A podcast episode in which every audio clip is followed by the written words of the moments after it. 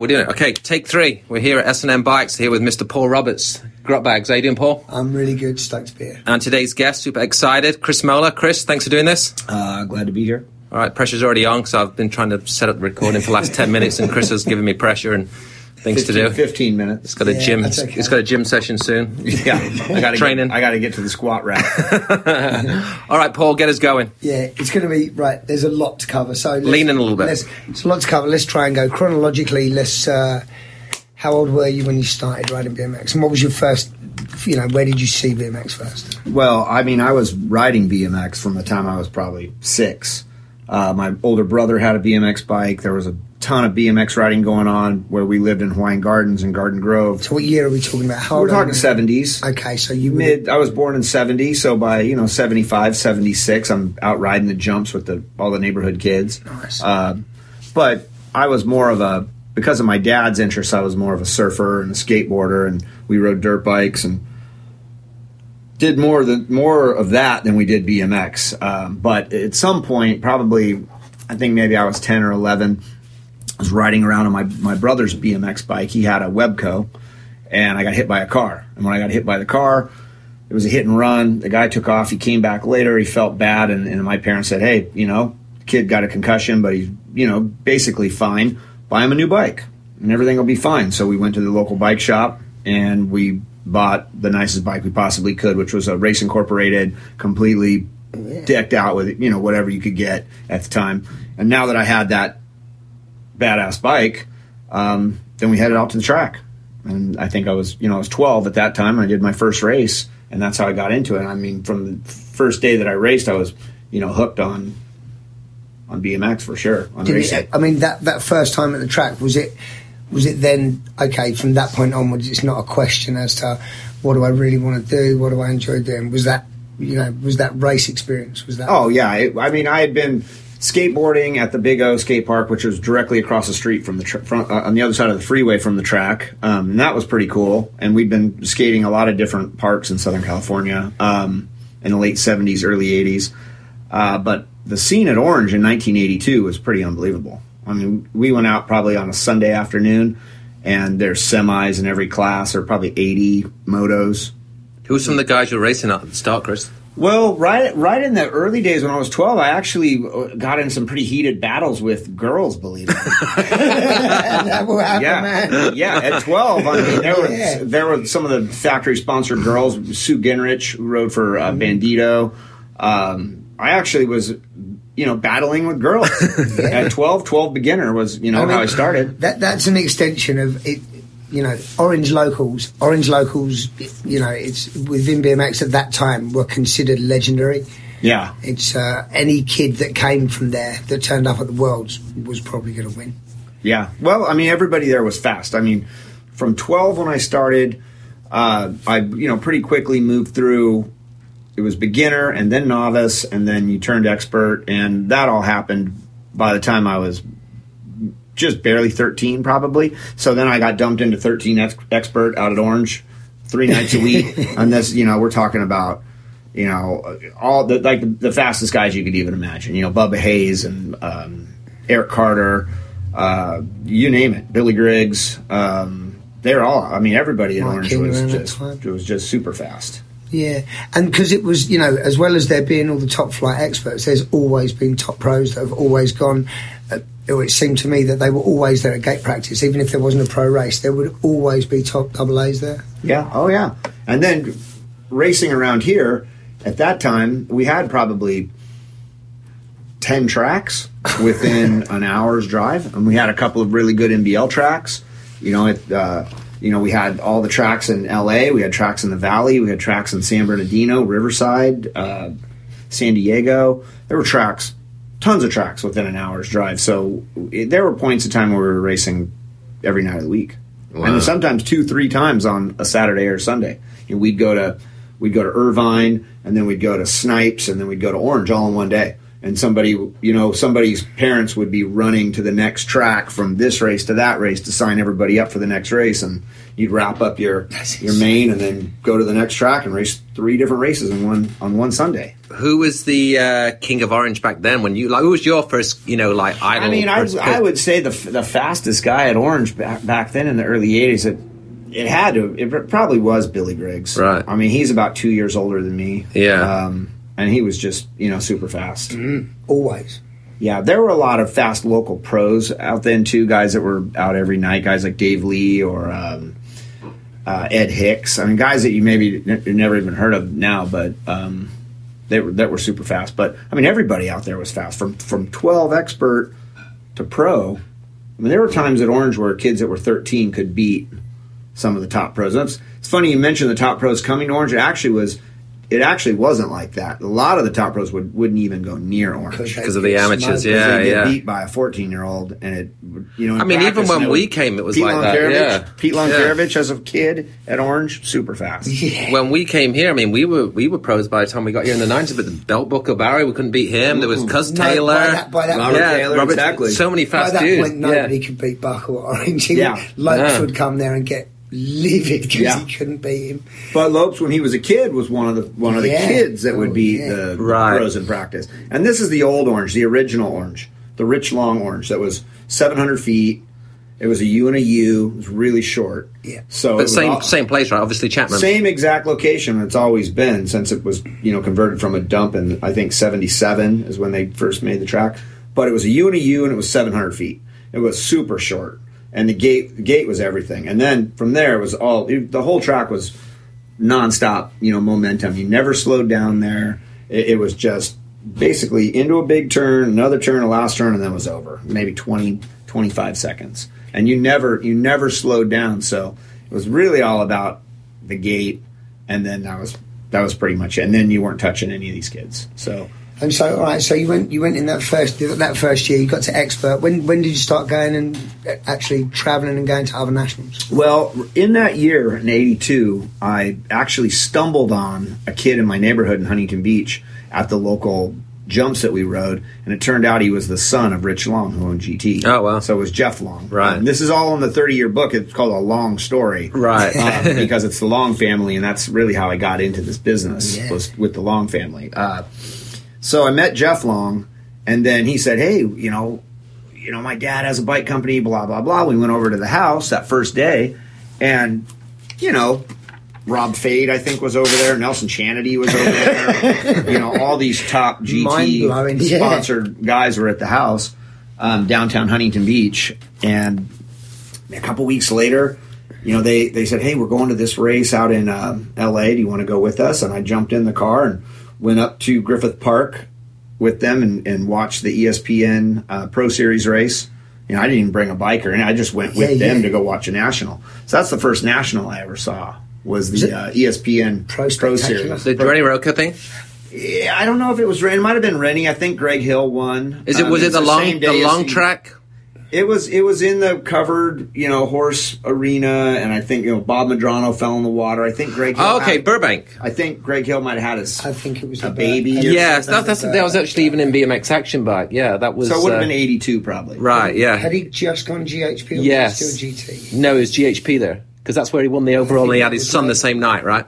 Yeah, The- the one I he think won. so. Yeah, yeah, yeah. the GT team that I pitted with when I was there was uh, Leon Williams, his sister Yolanda Williams, JG Garanzik was on the team from uh, Washington. Yeah. Um, who else was on the team at that time? Jeff pro- Schofield, Jeff Schofield was probably on the team. Yeah, a Britta Dude, Danny maybe. Nelson.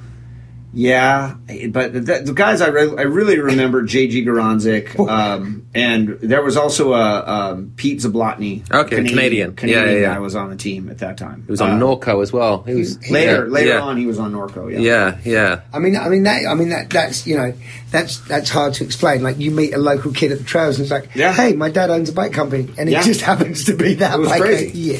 No, it was crazy, and not not too long after that.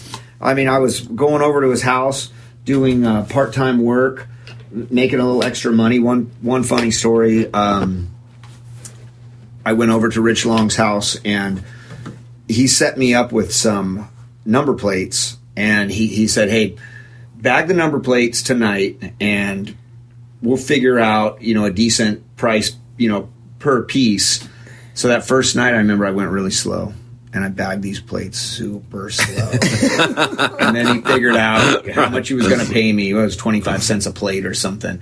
And then when he did the math after the first night, I remember he like recalculated it, you know, a few different times. Rich recalculated a few different times. And then he, he just realized, oh no, it was the second night. Because the first night he came up with the, the rate. And then the second time I You came made back, so many- I made so much Yeah. money. And then the second night he recalculated and said, oh yeah, no, this isn't going to work. then he, probably- changed, changed the rate. And then I kind of ended up screwing myself because I went so fast the second night. I should have, Yeah, medium. I should have gone medium. I mean, he probably was no. He probably respected that from the businessman's point of view. He realised, ah, I gave you that opportunity at the Yeah. beginning. I obviously know what. I think he knew at that point that I was, for a 12 year old, I was super crafty and he's going to have to keep his eye on me. But he was super cool. I mean, he would bring, he would bring on a Wednesday night or a Friday night when Orange ran. He would come home with bike. He would bring bikes from the factory from GT, complete bikes, because you know my bike was kind of you know torn up at that point.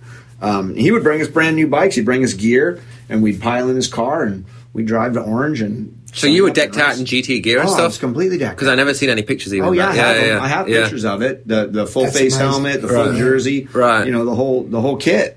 Um, and that went on for for a little bit um, with him taking us to the track and bringing us bikes and gear and the whole thing. And then eventually, he introduced me to Chuck Robinson, who had just recently started working out of GT's offices. They've Right. bought, right? Yeah, been bought at that he, he point. he they didn't buy Robinson. They were just friends from Yeah. because they'd been involved in the sport since the early days. So Chuck came in and he kind of he kind of let me start working with Chuck Right, um, okay. on a regular basis. By this time, I was probably fourteen. Now I'm going into the GT offices after school on a regular basis and working for Chuck, and he would just pay me in in parts. Um, but Chuck really started taking me all over the place. So he was taking me to Devonshire Downs, Ascot. He was more of an NBL guy than an ABA guy. So, you know, and he had a great team of riders. He he brought up Gary Ellis at this this time, Scott Clark, uh, Travis Chipres, Richard Fleming. I mean, he was known for cultivating Mm-hmm. the fastest guys and- and from all over too, other states, other countries, you name it. And he would cultivate them, and then he would usually do a deal with somebody, and they would they would leave. I mean, he never held on to these guys forever. Feed, like a feeder brand. Yeah, and I, I don't know if he there might have been you know something going on there, He making it yeah, worth, making it making worth it his worth while. Mm-hmm. to do it.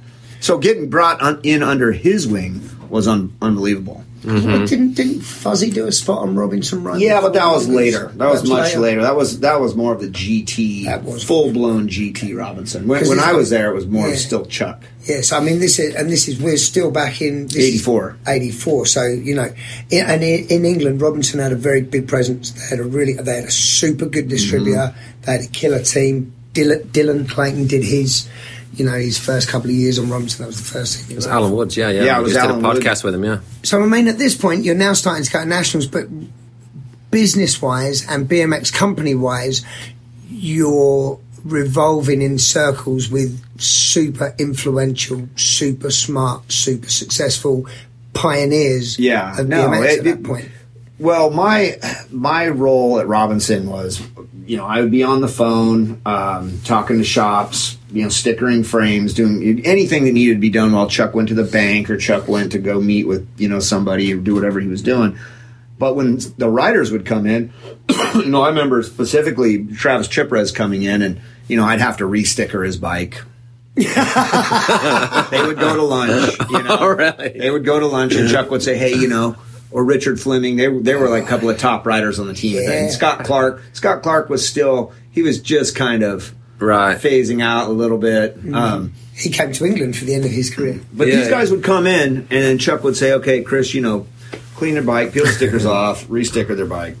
You know, and we'll be back from lunch." So that's the kind of stuff I was doing. Right. But you know, I'm 14. I didn't care. Yeah. I'm Yeah. working for parts. Um, But I hadn't really.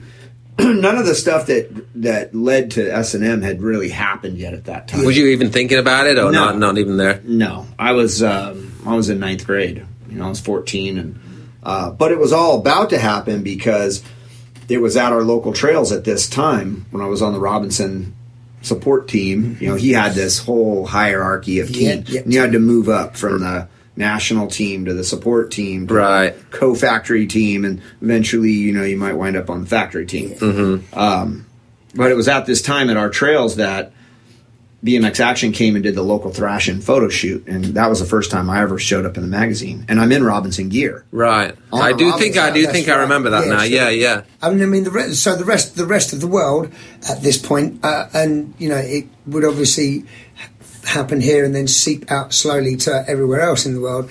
But this is where the world gets their first, you know, view of you, um, and you know, realistically, at that point, BMX Action is the magazine. Yeah, it And- was and, it was and- huge. And for a large period of time, realistically, there were other magazines, but that was the magazine. yeah, And the test dudes, you know, had been legendary until that point. I mean, did you, like you said, they turned up at the local trails? Was that a thing of like, oh, I'm just riding on. Well, you know- what what happened was, and all this stuff is real fresh in my mind now because we have been working on the book for almost a year, uh, the S and M book. So all these stories have come in from all the people involved, and you know they're all really clear Yeah. to me right now. But uh, what happened was, Gork found out about our trails, and he wanted to come do a test there. So he brought Kurt Crisco or R.L. Osborn or one of the current guys out to the track, but it was muddy and they weren't able to do much. They did a berm shot or something. This is right when Gork got hired to to be the editor of BMX Action. Um, so he got, contacted Mike Smith, who was my friend, and he was really in charge of the trails. And he contacted him and said, "Hey, we want to come out and do you know a local thrashing article." So they'd already done a test there, but it, you know it was muddy. So then they, they came out to do the local thrashing article. They asked Mike to bring you, bring his crew. Well, his crew consisted of me. It was just me and him. that was it. We were the luckiest crew. We were called the luckiest crew.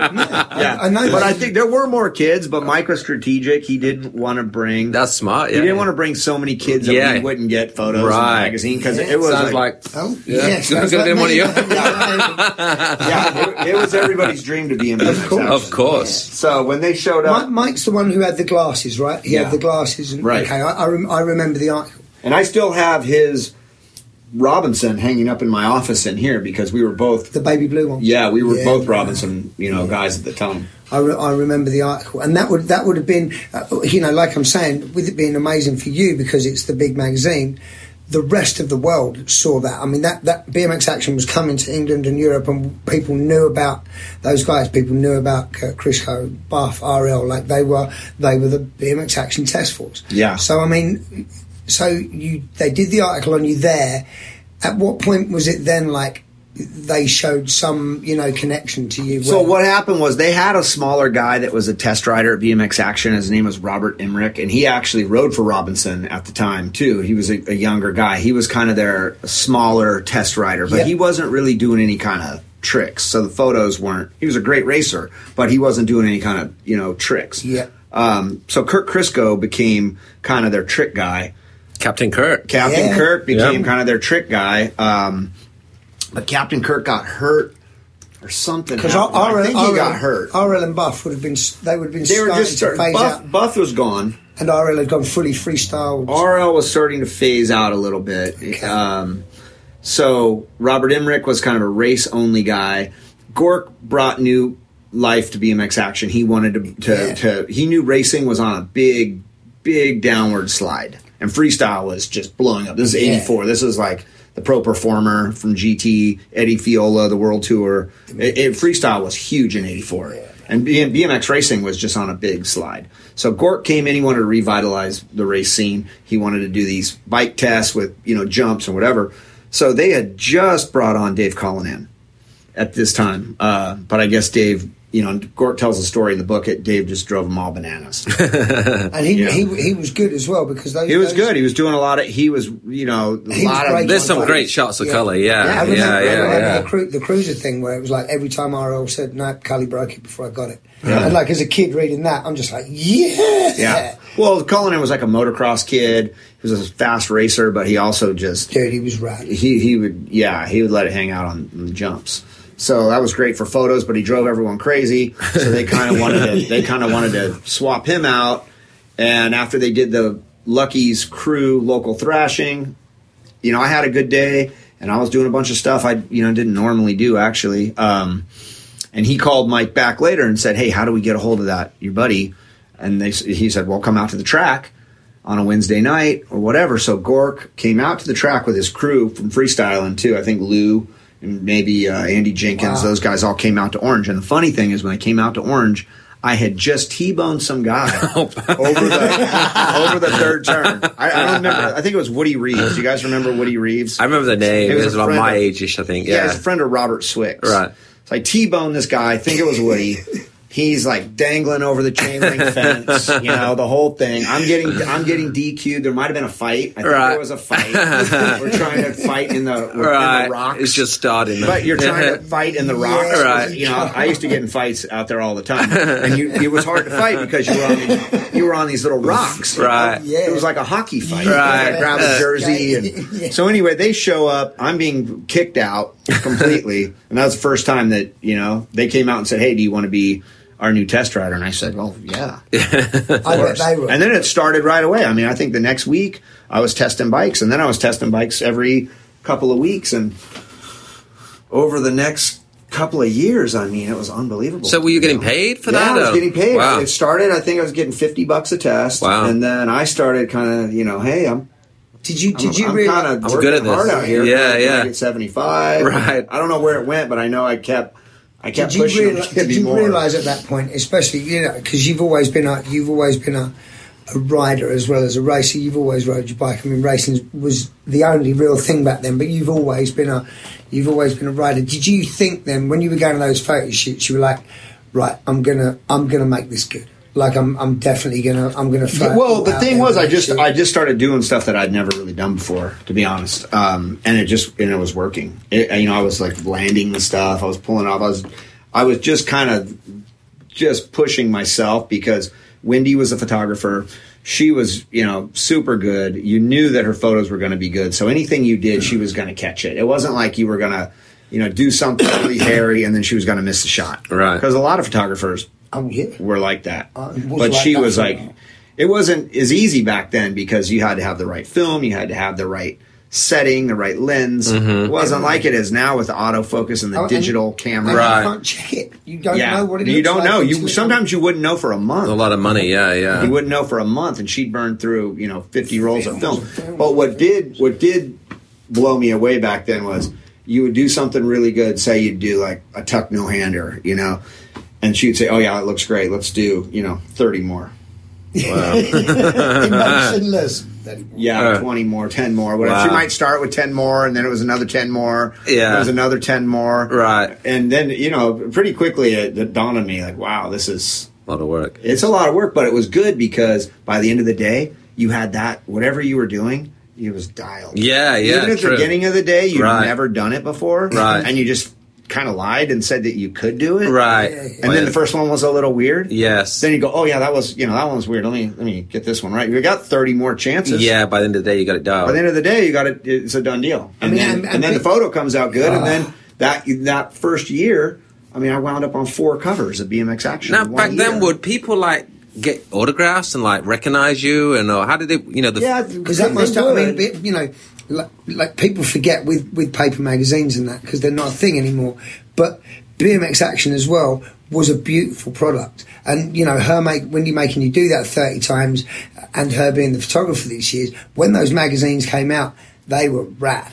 Like I'm Yeah, sure there they were good. I'm sure you didn't look at them like, oh, I don't, oh, that. I'm sure you were. That's what I mean. Every time you went out with her, you knew it was going to be good. So you you never hesitated, you know. And I think a lot of kids were real into it, but a lot of the older, more established racers, you had freestylers, and you had racers, and freestylers were riding the Upland Skate Park or they were riding Flatland, you know, and they were doing their thing. They had contest series, AFA, the whole thing. The racers were, you know, you know, doing their thing, the nationals. I was kind of.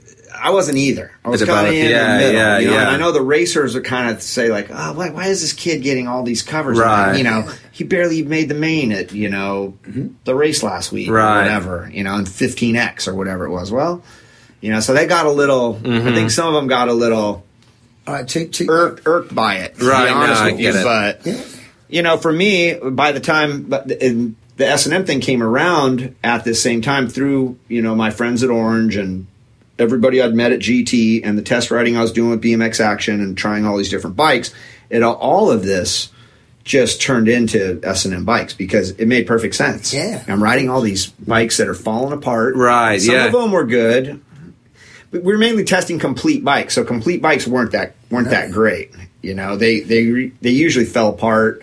They're funky geometry, weird brands. there'd be some weird component. All the really good stuff was frame and forks. Mm-hmm. We weren't testing those. We were testing completes.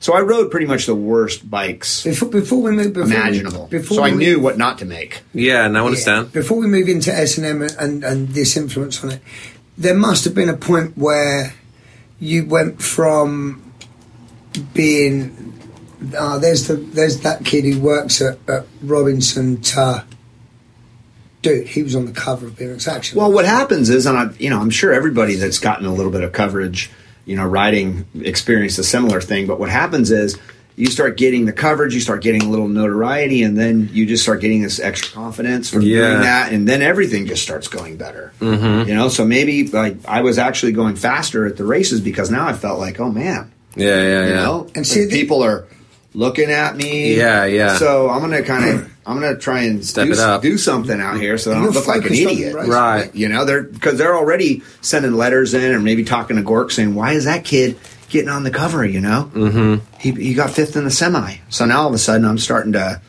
kind of trying to step up my race. and you're still focusing. bit. You're really focusing on racing at this point, still, aren't you? Uh, I mean, yeah. I, what what helped me at that time, but being 15, 16, especially right before I turned pro in racing, I also wrestled in high school. And I wrestled in high school, I think, because I got in a lot of scraps at school and fought a lot. And I think somebody said, hey, this kid is always fighting, whatever. Let's put him on the wrestling team so that he can get out whatever emotional issues Yeah, yeah. obviously he's got, you know.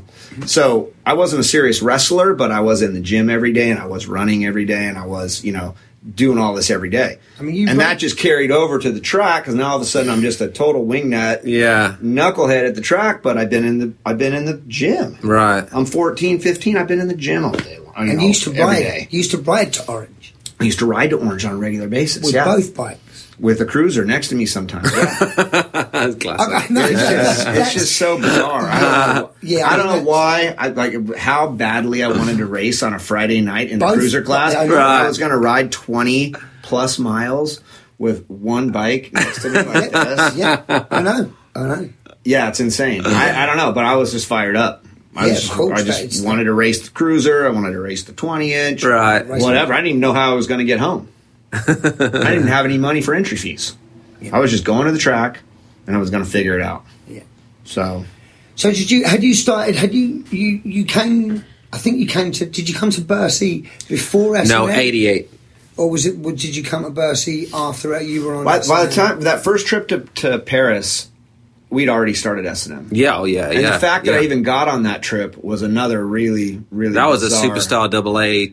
Yeah, yeah, gang that it was, was there. a really bizarre Yeah. deal because uh, I mean, yeah. Fast forward a little bit to you think that was eighty eight? It was Oh, probably it was my first European superclass race. Yeah, I raced you. Okay, so yeah, it was yeah, eighty eight. Yeah. Uh, so what happened was Eddie Fiola was supposed to be going on that trip, and something happened to Eddie Fiola. Well, maybe did you come in? How many times did you go to Bercy? Twice. I went twice. I got invited three times. I went twice. oh, maybe you did go before 88 then, because 88 was I was 16. That's I raced you in superclass, but you might have come before that then. Yeah, both times I went, I raced in pro, but I think maybe I went in '87. But Maybe, yeah. Anyway, uh, the Duke of Oakley was the coach, the team, the Duker, Yeah. Right. You know, and that first crew was like, it, it was a little bit of a mishmash of a crew. I mean, it was Ron Walker. Oh, that was 87 then with BJ Lopes. Gant. Yeah, 87. Yes. BJ Gant, Yes. Brian Lopes. You guys raced 16 plus. Oh, we did. It was just one big 16 plus class. Yeah. so it was amateur. It was amateur. Yeah, Oh, okay. yeah, yeah. So yeah, that was the first trip that I did, and Mike Miranda was somehow involved in it, and Eddie Fiola was supposed to be going, and then he didn't want to go or something at an extra spot, so they called me, and Mike wanted me to go, I think, because he thought I'd be doing some jumps or whatever, and yeah, so I got on that first trip, and um, Dave Voelker was on it. Um, And then So- yeah, then the next year I got invited, but I didn't even do that great at the race. I can't remember. Maybe I made the quarter or semi. Or, Using my quarter, yeah. Yeah. Because didn't that even when you had toe clips or whatever? yeah, that was the Yeah. next year. Okay, 88 then. Yeah, but what I learned on that trip, and I think Colleen might have been on that first trip too. Anyway, all the American guys were pretty. Uh, they're they're pretty hard to deal with. You Right, know. Oh, we want to go to McDonald's, and oh my God, what is this food? It stinks, and this this is you know this is this sucks. And, But the whole time, I mean, I showed up with no money, Right. nothing. I showed up at the airport and just I don't even think I took my bike apart. I just put it on. You know? Right. I didn't have any money or nothing. So the whole time, I loved everything because it was mm. all free. It was unreal. Mm. Where they're taking us around on helicopter tours, paying for all of our meals, and these guys are bitching and moaning about everything. I didn't bitch and moan one single time. I would. They would say, "Oh, this is you know whatever. This is uh, escargot." I'd say, "Oh yeah." This, is, this is awesome. Right, Everyone else, right. oh my God, these are snails. This is disgusting. Right. So the next year, when they went to invite everybody back, I got invited back. Right. But I didn't do shit at the race, I don't Yeah. think. But Right. they were like, who was that kid? Yes. Yeah. That liked Appreciated it. everything. Yeah. Get him back. Right. That's what I think happened. And then all these other guys who are super fast, none of them got invited back. Right. because It was a different crew the next time. Yeah. From totally 87, different 88. crew. Yeah. Yeah. Yeah, because then the yeah. next year was yeah. Ellis and King. And Yes. Townsend. Yes. And, Rick Palmer. And Yeah, Billy Carter, and- yeah. It was a totally different crew, but then, then I'm on it. Right. Yeah. Yeah. Yeah. yeah. Who's the odd kid? Like, Yeah. How did Moeller squeeze in? you know? so let's- because I ate the snail. Just do it, kids. Eat the snails. It will Yeah. open doors. Don't say Europe sucks. Yeah, just eat the snails. I mean, Yeah. practice gate starts and Right. squat, but eat the snails. You'll, you'll So come we, back. let's let's let's not skip let's not skip a bit because that's that's a couple of years after. So, okay, so the S and N thing, like you said, you were breaking bikes that you were testing. You were testing those complete bikes, and a lot of them were trash. Oh yeah, So, uh, folding up like beach chairs. are you now on a regular thinking, Are you now are you now realizing that? Wait a minute, I've been around this because I've just been scraping to get by, and because of of Rich Long and Chuck Robinson, I've been around this. So wait a minute, I have. I'm, you know, and you know, people forget that you were you you referenced it slightly earlier, but you were a smart.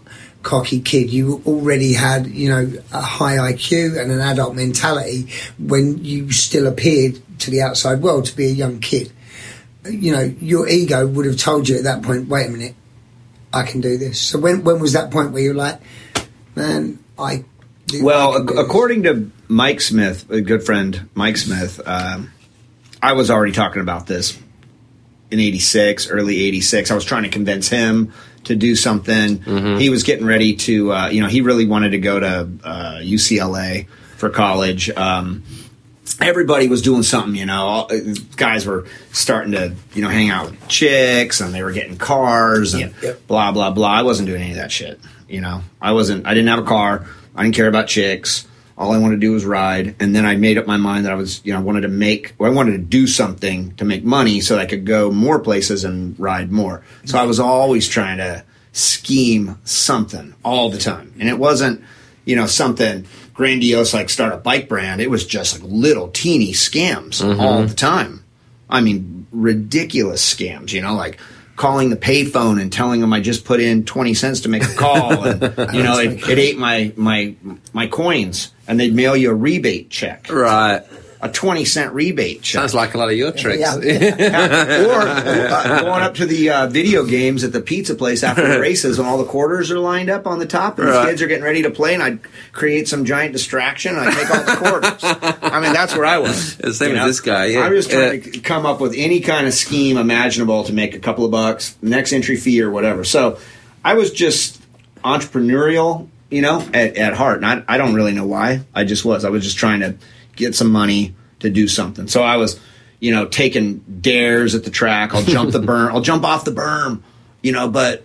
Uh, you know, put, let's get some money together. so they would pass the hat, Right. You know, and get 20, 30 bucks. Right. Moeller's going to jump the berm. I mean, but that was a big, Yeah. big jump. Of course. But 30 bucks, You're probably Yeah, yeah. boom, I'm over, Yeah, I'm over. I'm over the fence. Yeah. at that point. So that's what I was up to, you know, just trying to make a few bucks wherever I could. So when the when the bike thing first started, um, it just was like a natural progression. You know, I was just always selling something. I was at the track constantly trying to sell anything I could get my hands on. But I was always trying to sell it without letting the people that I got it from see that I was selling it. So Right, it was, yeah, it, yeah, it was always as soon as I started getting more well known for that, it started becoming harder. I, I remember one one time Mike Miranda was like a big local hero around here, and he had one of the first Troy Lee painted helmets we'd ever seen. Troy Lee was, you know, I don't know Yeah. where Troy Lee came from. Motorcycles, maybe. But yeah. Mike Miranda is a super big motocross buff. He shows up with this Troy Lee helmet, Troy Lee painted helmet. I mean, it blew people's minds. I ended up getting it from him as a teenager because I told him, man, you know, like, you're my favorite pro. That- that- and I really did want the helmet. Yeah, Right. I mean, it was just, it was like the Bell RT. Yeah. You know, Yeah. Yeah. such a sweet helmet. I got it from him, and then someone offered me a bunch of money for it, and I sold it. And then oh. that guy showed up at the track, Oh, and then yeah. Mike saw that guy. Right. He said Miranda on. Right. Yeah. Oh, he was he was not happy with me. But I mean, that's how it was. I was I kind of did burn people all over the place, to, but uh, it wasn't like I was trying to get a bunch of money to blow it on dumb shit. Right. All I was trying to do was gas money, plane tickets, Mm-hmm. entry fees. Mm-hmm. That was it. That's Do all I feel- was trying do, to you- do. do you feel at that point, at, at 16, 15, 16, 17, it comes at a point for somebody that, i unless you really, really love riding, or you're a f- factory dude and you're making and it's not costing you anything, it's hard at that point.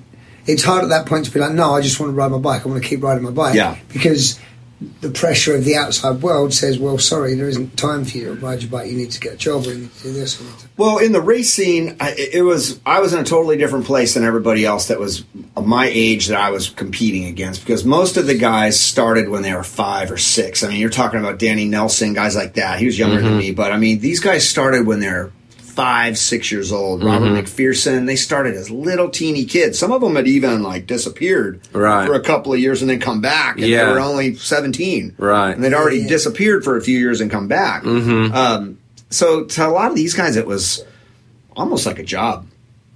I mean, they were going, you know, it was the rental car scene, and they were kind of, they kind of were born into it. Um, Yeah. I didn't even go to the races till I was 12, so I didn't have parents there for the most part. I was, I wanted to be there. Mm-hmm. So just from the beginning in the race scene, I was just in a totally different place than a lot of the guys that I was competing against. I really was there to have a good time.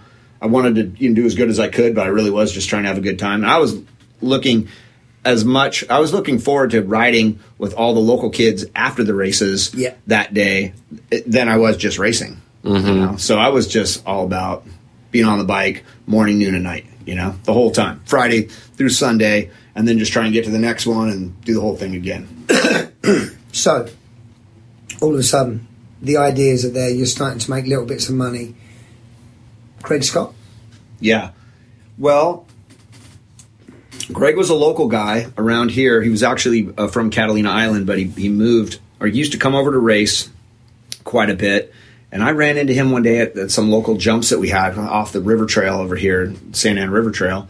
And we just kind of hit it off right away. I mean, at first there was like a little bit of a competitive thing going on. And he, you know, he would he'd do a trick over a jump, and then I'd do a trick, and then we were kind of, you know, it was like a weird little you know competition going on but then we then we kind of met and then we became good friends and he was three years older than me probably worked in a bike shop and i so i started bouncing my ideas off him i guess because i was probably talking about it all the time. My other buddy mike smith wasn't going for it. Um, he wanted to go to ucla and do whatever he was doing. Uh, greg greg thought it sounded good. So he had the car. He had a truck. I didn't have a driver's license or a car. So he'd come down, pick me up at school, drive me around all the trails, Honda Hills, um, you know, Jones Track out in Riverside. We'd go to all the races together, and then that's how that's how the S and M thing first started because he had the car, he was older, he worked in the shop, and you know, we pulled a little bit of money together. That I got, I think, a grand from my parents. He got a grand from his parents. We took that money. We bought two frames from Cook Brothers. It was right. That was right over here off Edinger, actually. Uh, and that's how it started. I mean, this was this area was a real hotbed of kick-ass machine works Oh yeah. like, and bike companies. Oh, they were I mean, everywhere. And they're like some of the most iconic names from the beginning and that first period of BMX. Mm-hmm. Oh, it was all right here. I mean, you had you had uh, CW, Revcore, you had you know Torker, Powerlight, GT. You know, all this stuff. Bassett was right over here. Elf was over here. You Free s- Agent was right here. you still have you still have an elf machine in the Yeah, we have some. today, right? we have equipment here from Elf, SE, uh, VDC. We've I've you you could be in our shop and pick up a pair of vice grips and see it has VDC scratched. Oh, in it. wow. I mean, I've gotten stuff from people for the last Yeah. thirty years because everyone's gone. yeah. We're the last ones that are making anything here. But there was a point in time in Orange County, LA County that there were probably thirty BMX brands. That's crazy. You guys really didn't need to leave the, the hub here, was it? Like, there's a whole. You guys just it was like Disneyland here for us to look in and see this I mean, one. thing. I mean, yeah. Yeah. thinking about having a BMX brand to be anywhere else in the world and think I'm going to have a BMX brand. That wasn't a thing. That didn't become a thing until a lot later, and you know, you even more than laid the blueprint down at that point. It was, you know, it was already already a solidified thing of it was in existence and it was good and it was working. But I mean, you know, everyone that period of write our own companies like that didn't exist at that point. Yeah. Well, you know, you know what's interesting, um, and I for, had forgotten about this. Thirty years is a long time ago, but I'd forgotten about this until I read Greg Swingrover, my old partner's uh, interview for the book. When we decided to start and start S and M and make a couple of frames, I I approached GT first because I was friends with those guys. I was friends with Rich um, and his kids and Chuck Robinson and you know the whole crew over there. And I'd approached them first, but I think they pushed me. According to Greg's story, they Rich was so busy being a business guy that he kind of pushed me over onto Gary Turner. Like Gary Turner was, he was a little he was a little grumpy, you know. Let's put it put it that way. He was a little grumpy. Um, and I went and approached him, and I was probably 16 at the time.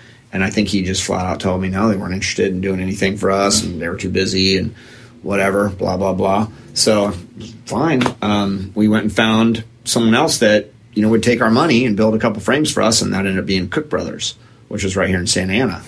And years later, after we moved from Cook Brothers to CW, and then from CW, who was outsourcing our work to Bassett, who we didn't we didn't know that was going on at the time. Oh, wow. But we figured it out later.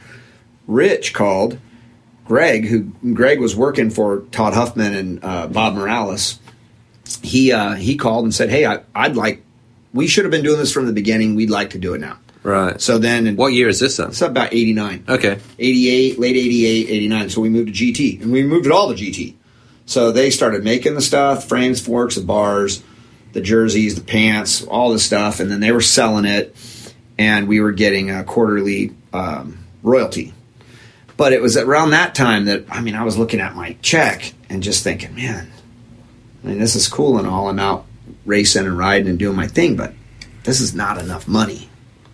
So that's when I Greg and I decided, you know, we were going to part ways, and I was going to do it on my own. And, and as soon as I took that over on my own in 1990, I just pulled out a GT altogether because I just it was just too big.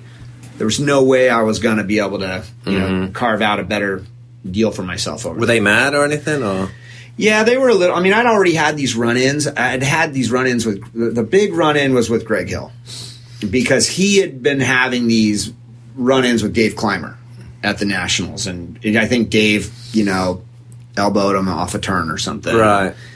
And Greg got real mad at Dave, and then uh, it just all kind of ballooned from there. You know, we kind of snuck into GT, took some of Greg's one of Greg's national plaques off the wall, took it home, did a bunch of stuff to it. You know, took pictures of us doing stuff to it.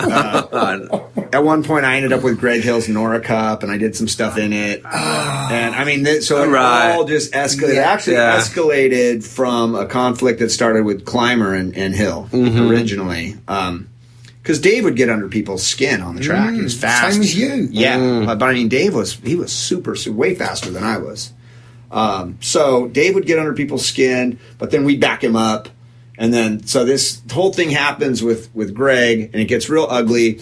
even when I was still at GT. And he, and he told Rich, he said, "Listen, Rich put Auburn, S and M, and Robinson all in the same trade show space at Interbike, and Greg was riding for Robinson at that time. You know, he had quit GT, started his own brand, and Right. had to come back Failed, yeah, and yeah. made a deal with Rich to come back, and then but they didn't put him back on GT like they should have.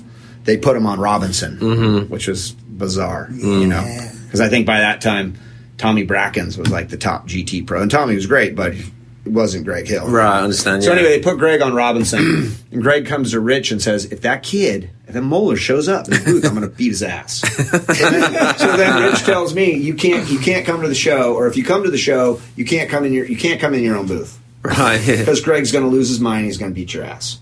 I said, "That's insane. It's the S and M booth. right. I got to be in the S and M booth." And Rich said, "No, you, you. I mean, he's going to beat your ass. You can't come in the booth." So that was kind of like at that point I was like, well, this is fucked, you know. I got to I got to go do my own thing because these guys are all nuts. And what's what's funny is so you you know you've been there. It looks like you're going down that path.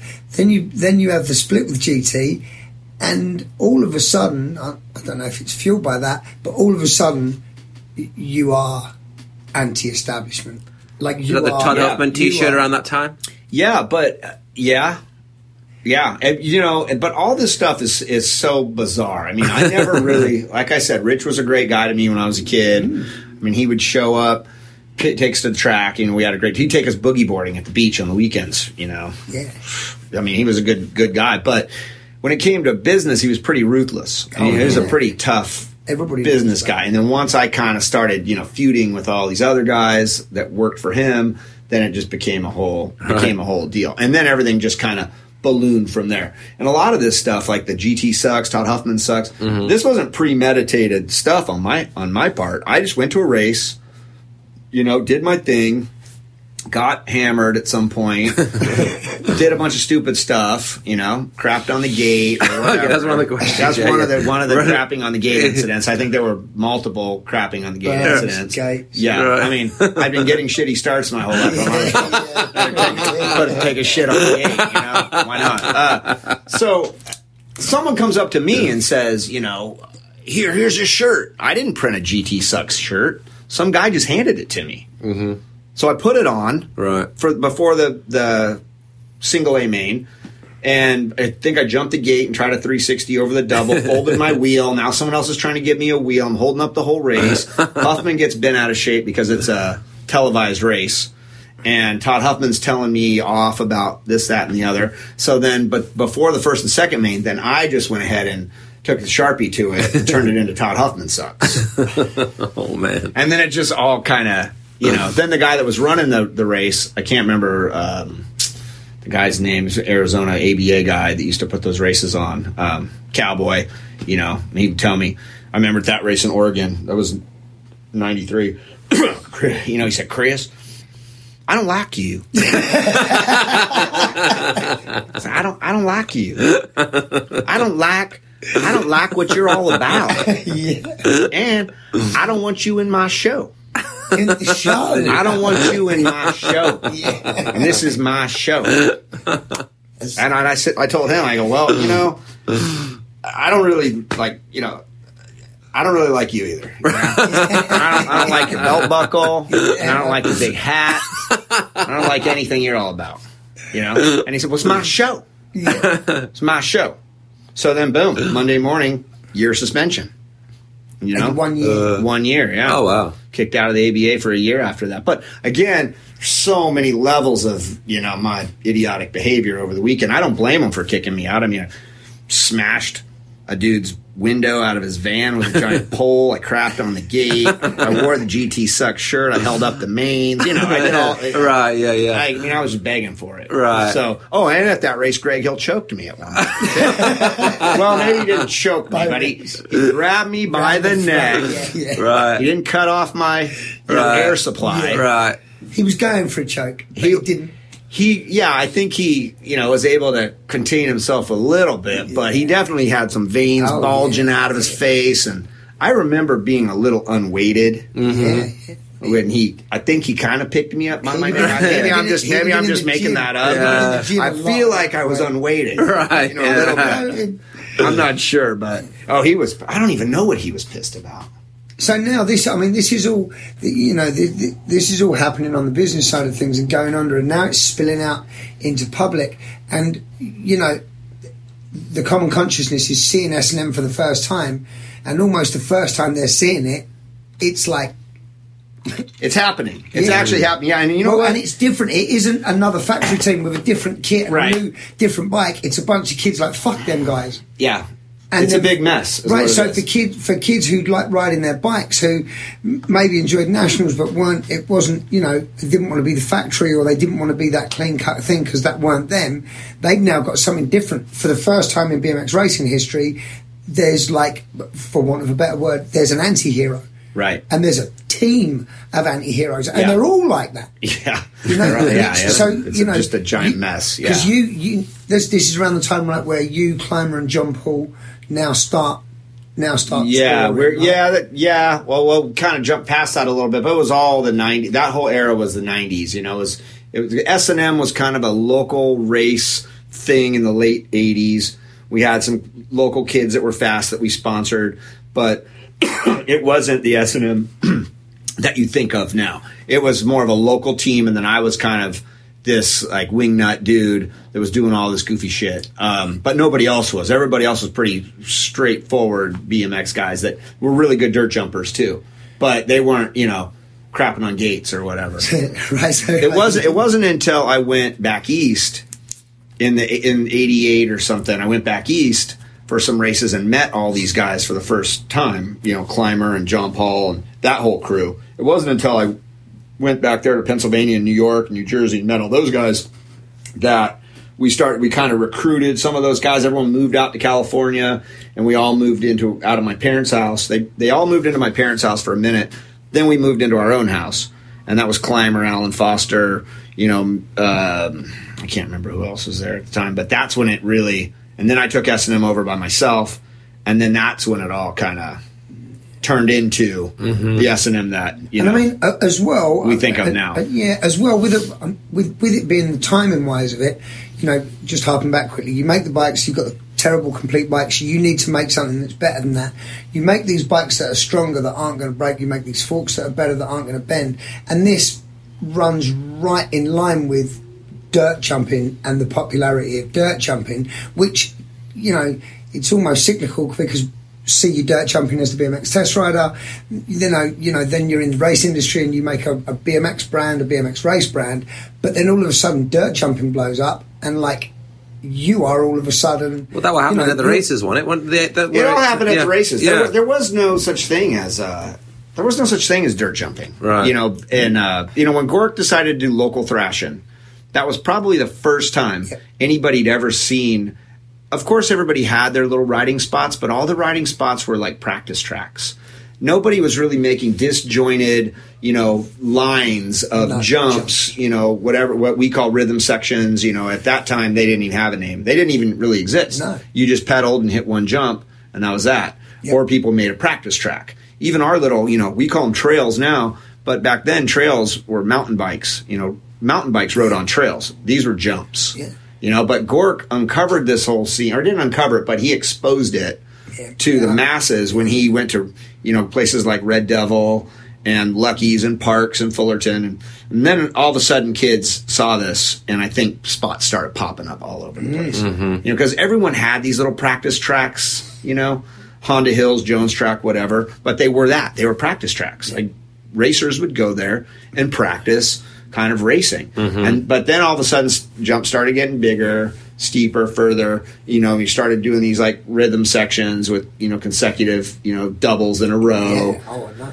and then I think that local thrashing article had a had a huge impact on that. And then the ABA tried to sort of kind of you know get in on that with these sort of halftime dirt jumping like you and. Fuzzy and Hernandez, was Yeah, it? well, yeah, the early ones. Yeah, it was.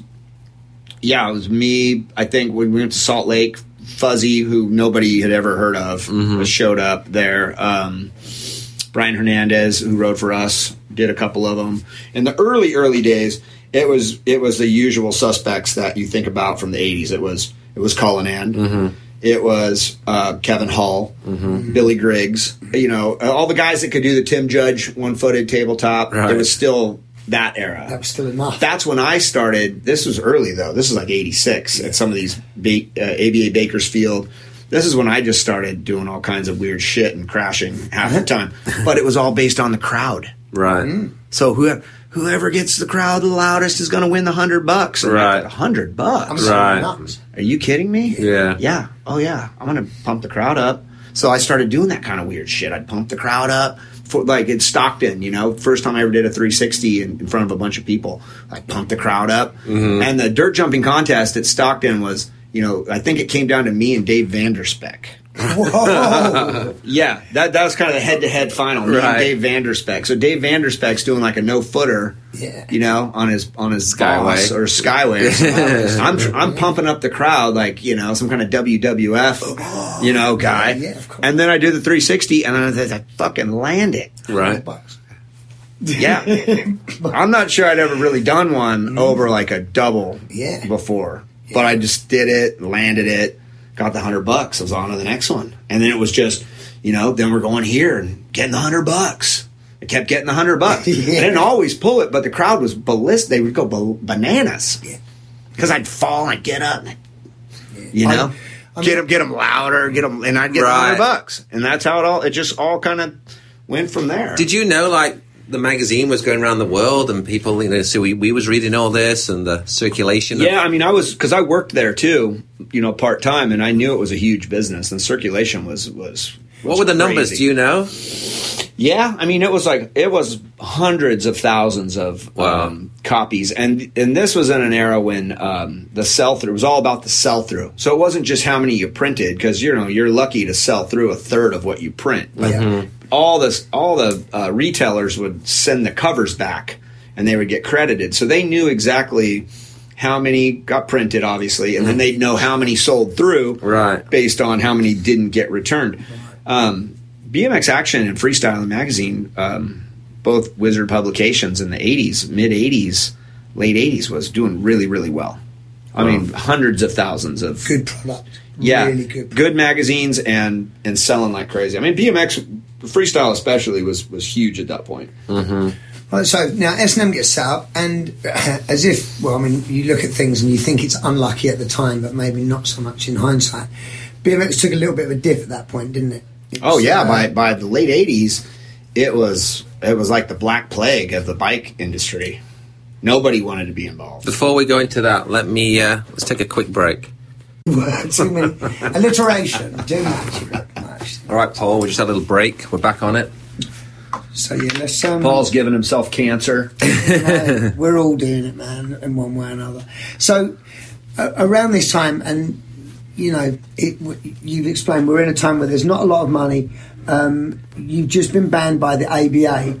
Now, you know, you said before that you came to you came to Bercy with you know those guys for the race thing, but really being you know you even said like lower tier kind of than the, the crazy. Yeah, I was the guy that would eat the snails. Yeah, The snail guy. Yeah. So, So now- I was the guy that would eat anything. Yeah. and say thank you. That Yeah, was delicious. yeah. So then you come back. You come back for the backyard jam.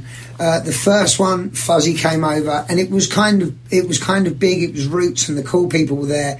But, But then, they were still wearing leathers and jerseys. I mean, Jamie Jamie yes, Staff raced yes. Fuzzy there. I think Jamie Staff might have even done the King of Dirt. That was a real small one, the first one, right? Yeah. Yeah, Yeah, Mike, yeah. Mike, Mike, it was Mike, 92. Mike Canning and Fuzzy. 92, but, Fuzzy, then Fuzzy had it was Fuzzy and the and full- McCoy. full- yeah. but they were doing the full mongoose Yeah, full- uniform. full- Well, that's where Keith Dooley That's and right. kind of got his little fuzzy uh, look-alike, and it's kind of keep the start, So- Kickstarter Keith. So the next year when you come over, jerseys and leathers. Yes. still in '92. Yes. you, you come over. Dirt jumping's different, and the winter the winter before that was the winter of the big cliff jump at Dover. So big jumps. Everybody had jumped big jumps, but like trails were happening and really big jumps were happening. The the jump over the river at La Mirada, the cliff mm-hmm. jump at Dover, and you were you you were doing all of those. Yeah, because I, I mean, I was a race guy, so I could pedal fast, and then I wasn't afraid to hit a big jump, so it was just a good combo. So you come over to you come over to for the backyard jam, and like I mean, there's so much about that day. There were so many kids that. Well, let's not let's not even talk about that day. Let's talk about the first day when I I flew in. Uh-huh.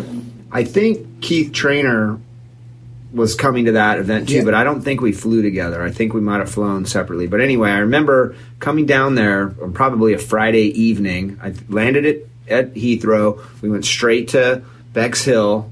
We hadn't even gone to backyard yet. We hadn't Right. gone to Hastings to the shop or Stu's house or anything. I think we went from Heathrow to Bexhill. Uh, and I got out of the van and I then I walked down there. It was a BMX. It was a shitty BMX. Oh, track. terrible. I mean, like the worst one. Yeah, yeah. There were no ramps or anything there. There was just this one weird jump. you know?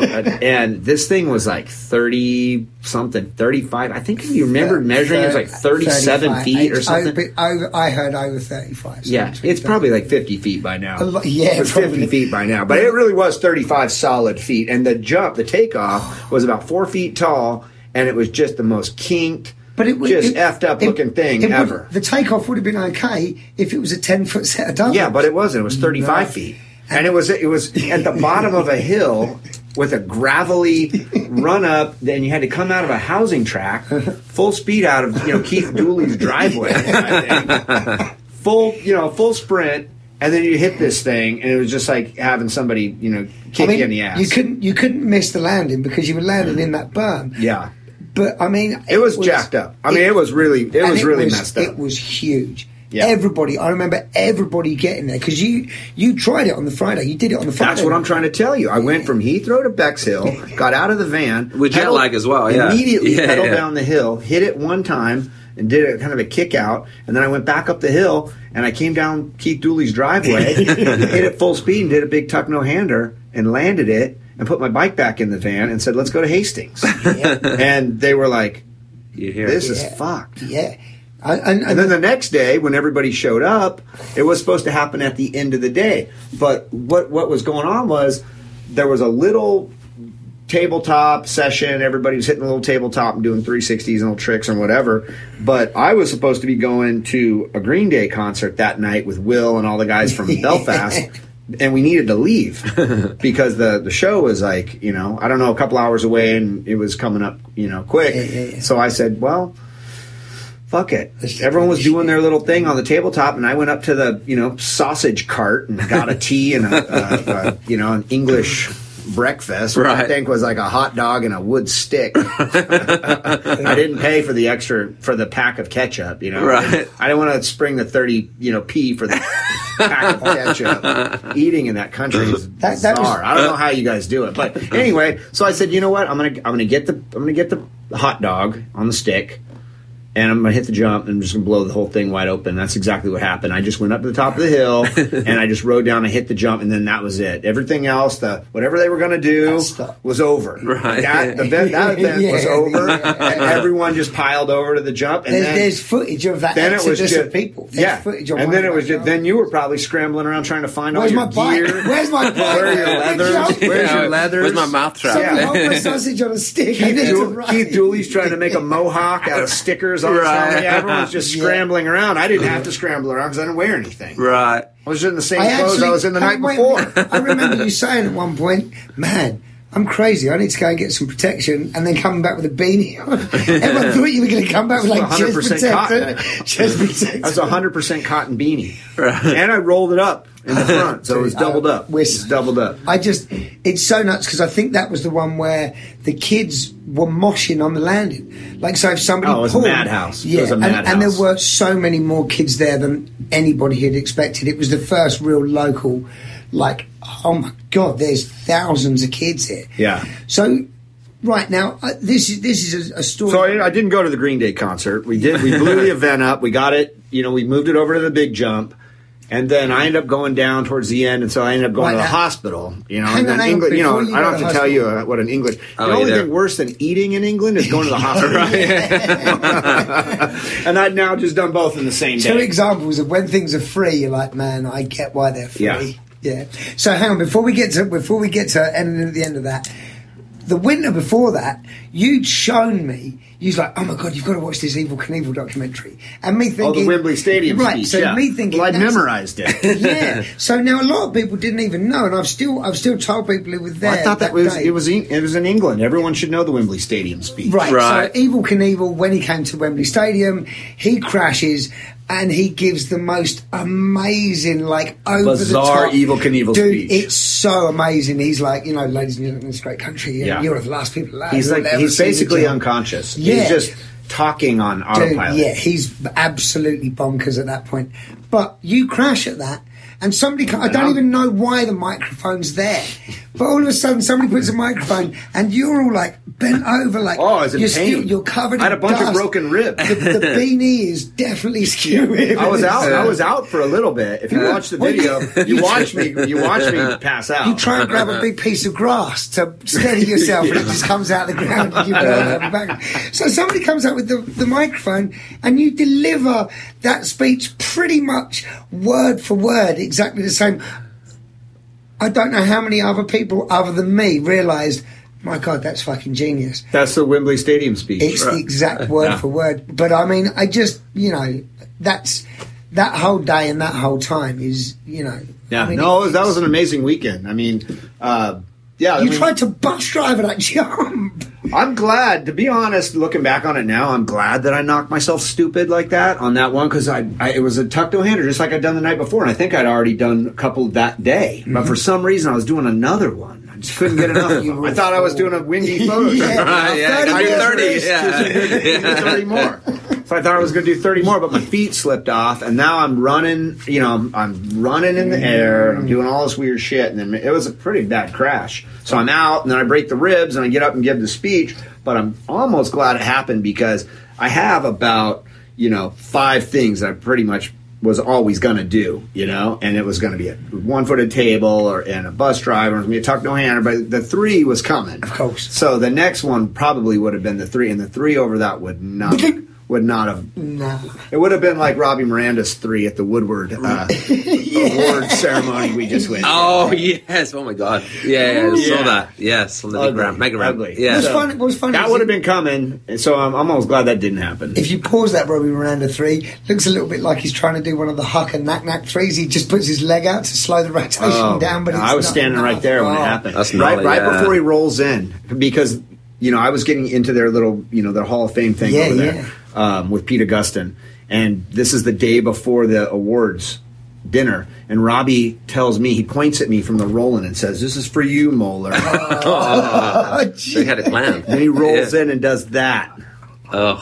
and then he hits the deck and then slides to the bottom. Ooh, it just makes this, you know, That's scary to see it on blood curdling noise. he, he got off relatively Yeah, easy man. for what it was, but Yeah. watching it was like, I mean, it was like a plane, You get plane crash. shot out of a cannon fifty Yeah, it was feet on insane. that jump, man. So yeah, the backyard thing, uh, you know, th- then it was on from there because nobody was wearing leathers. Well, I think you were, but besides besides Paul, no, Right. no, Wait, wait a minute. One of your dudes might have been wearing leathers. I think me, maybe me and Greg Quebec. I might have. Had, Oh. I might have had pro design knee pads. I might our French dude. Yeah. Yeah. our French dude. It takes a while for Uh, you know. I might have tried to. I might have. I might have been trying to be Jamie Bestwick. I think I had pro design knee pads, but I did have a power light shirt. Yeah. But uh, yeah, I just. I re- it was such a, a crazy time. And But the th- scene had shifted. Like that was a Oh, yeah. clear. That was a clear line where the scene had definitely shifted. That was for know? me the first like freestyle event run by freestylers that were bigger than most of the races. Yeah. Like and and but there's still been no real real structure. Just Well, racing was in it, especially in England. Racing was small right then. You know, Yeah, around well, I went period. to a, yeah, I went yeah, to yeah. a race on yeah. that trip. Yeah, And yeah, I mean, it, racing in England was. It, was, underground and small. Yeah, tiny. yeah. And it was always kind of drizzly. Oh, yeah. It wasn't like over here where no, it's 80 degrees No, and sunny no, and no, it's like a no. big party, Well, we know? hadn't been here yet, so we didn't. Well, I mean, we knew through the magazines, but we had once we'd been here, then gone back, then we realised how bad the conditions we raced in. You know, but at Yeah. the time that was normal for us. You know, so Yeah, no, it was. Uh, it's funny seeing uh, you know Dale and Jamie together at uh, Black Mountain, Phoenix, a couple years ago when it was pouring down rain and everybody was Right, out, yeah, yeah, and yeah. they were laughing because yeah, yeah, yeah. done we were there. racing this all the time. Yeah, That was where what we grew up with, you know. But it definitely gets softer when you hear, you know. It's You get definitely spoiled. Yeah, yeah, you really do. I mean, I, when I'd spent time here and gone back, I'm like, ah, this sucks. And Yeah. that. But at the time, we knew nothing else. Even when the we, the uh, Hastings thing, uh, the Bexhill '93 uh, backyard jam was one of those kind of I think pivotal moments uh, in in the S and M kind of story, you know. And you know we were looking at these photos over here. Um, the ABA Hall of Fame thing, Yeah. right, up, up yours. It's the, the story with the shirt and that podium shot. It's a lot like so many things that have happened over the years. With especially with you know, I notice you know everybody always wants to hear about the Harry Leary. yeah, stuff let's get into the Harry. a half this bit. stuff, Yeah. half of it is completely by accident. Right. So in the last couple of weeks, I've been kind of tracing back ever since I listened to his podcast that you did. Uh, right. Because his version, Harry's version of how this, you know, rivalry, if you want to call it that, started, started with a Diamondback test that I did when I was, I you know, a oh, yeah, teenager. yeah. And according to, to Harry's recollection, I kind of beat up the bike, which definitely would be true. And then they kind of complained that I wasn't riding the bike the way the bike was designed to be ridden, which it would be true. And then somehow I got like upset about that. That's not what I remember at all. Like, I don't remember that. I don't remember that causing any kind of a problem whatsoever. I, I remember, I remember Harry being one of my favorite riders as a kid. And Gort taking me over to his house one time when I was probably 16 to do gates with Todd Blazer. He had just moved out, and Spanky Campbell. I don't know if you remember that. Mm-hmm. I remember guy. the name, A-Pro guy, right? A-Pro from, I think, Jersey or something. Right. And Gork and me, and we're doing gates in Harry's driveway. And I think Harry's wife or girlfriend at the time opens up the kitchen window and she says, Harry, you know, it's nine o'clock. uh, time to shut it down. As the gates, tsh, tsh, you know, and they're sprinting out in the street and just driving everyone nuts in the neighborhood. And, and he says, You bleep and bleep, the sooner you figure out that this gate's putting food on the table, you'll shut the bleep and bleep. and uh, you know, and I and I remember just being on the gate. I think I was on the gate with him, maybe Blazer, or one of them, and just thinking. Holy shit! Right. This thing's putting food on the table. This gate, this gate is putting food, food on the table. I just thought we were like dicking around, trying to, you know, get a better start. But now I'm thinking, this thing's putting food on the table. I better, Yes. I better, I better buckle down.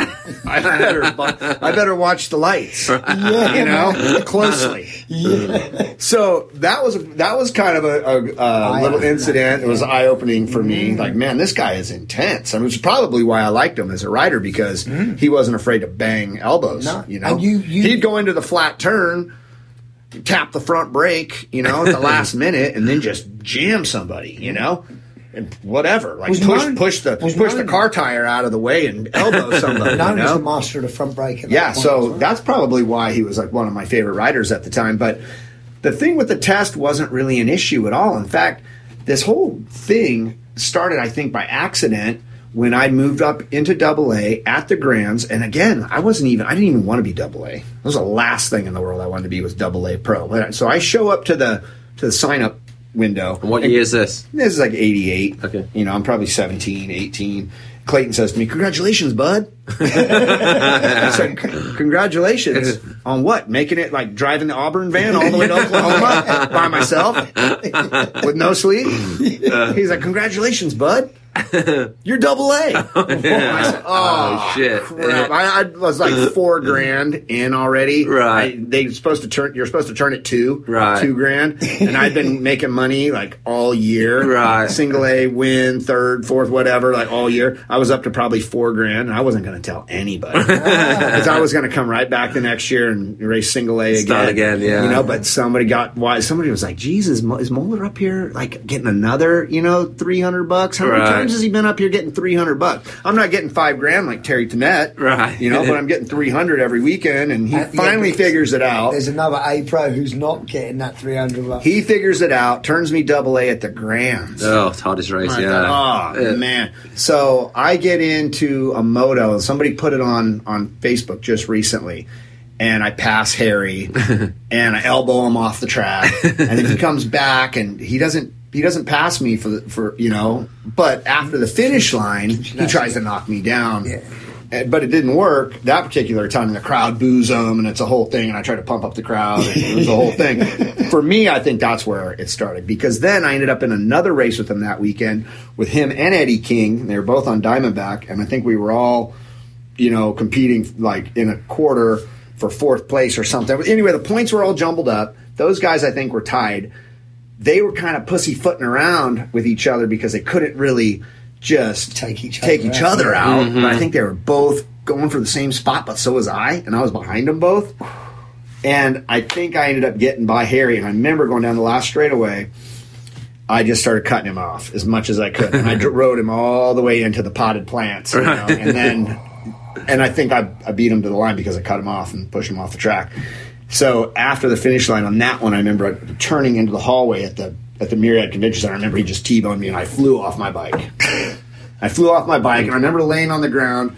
I was probably 17 or 18. He's like 30 at this point. Right. And I and I remember just yelling, you know, you old freak, Ah, screaming at him, and, and, I, and that I think is where it really kind of started.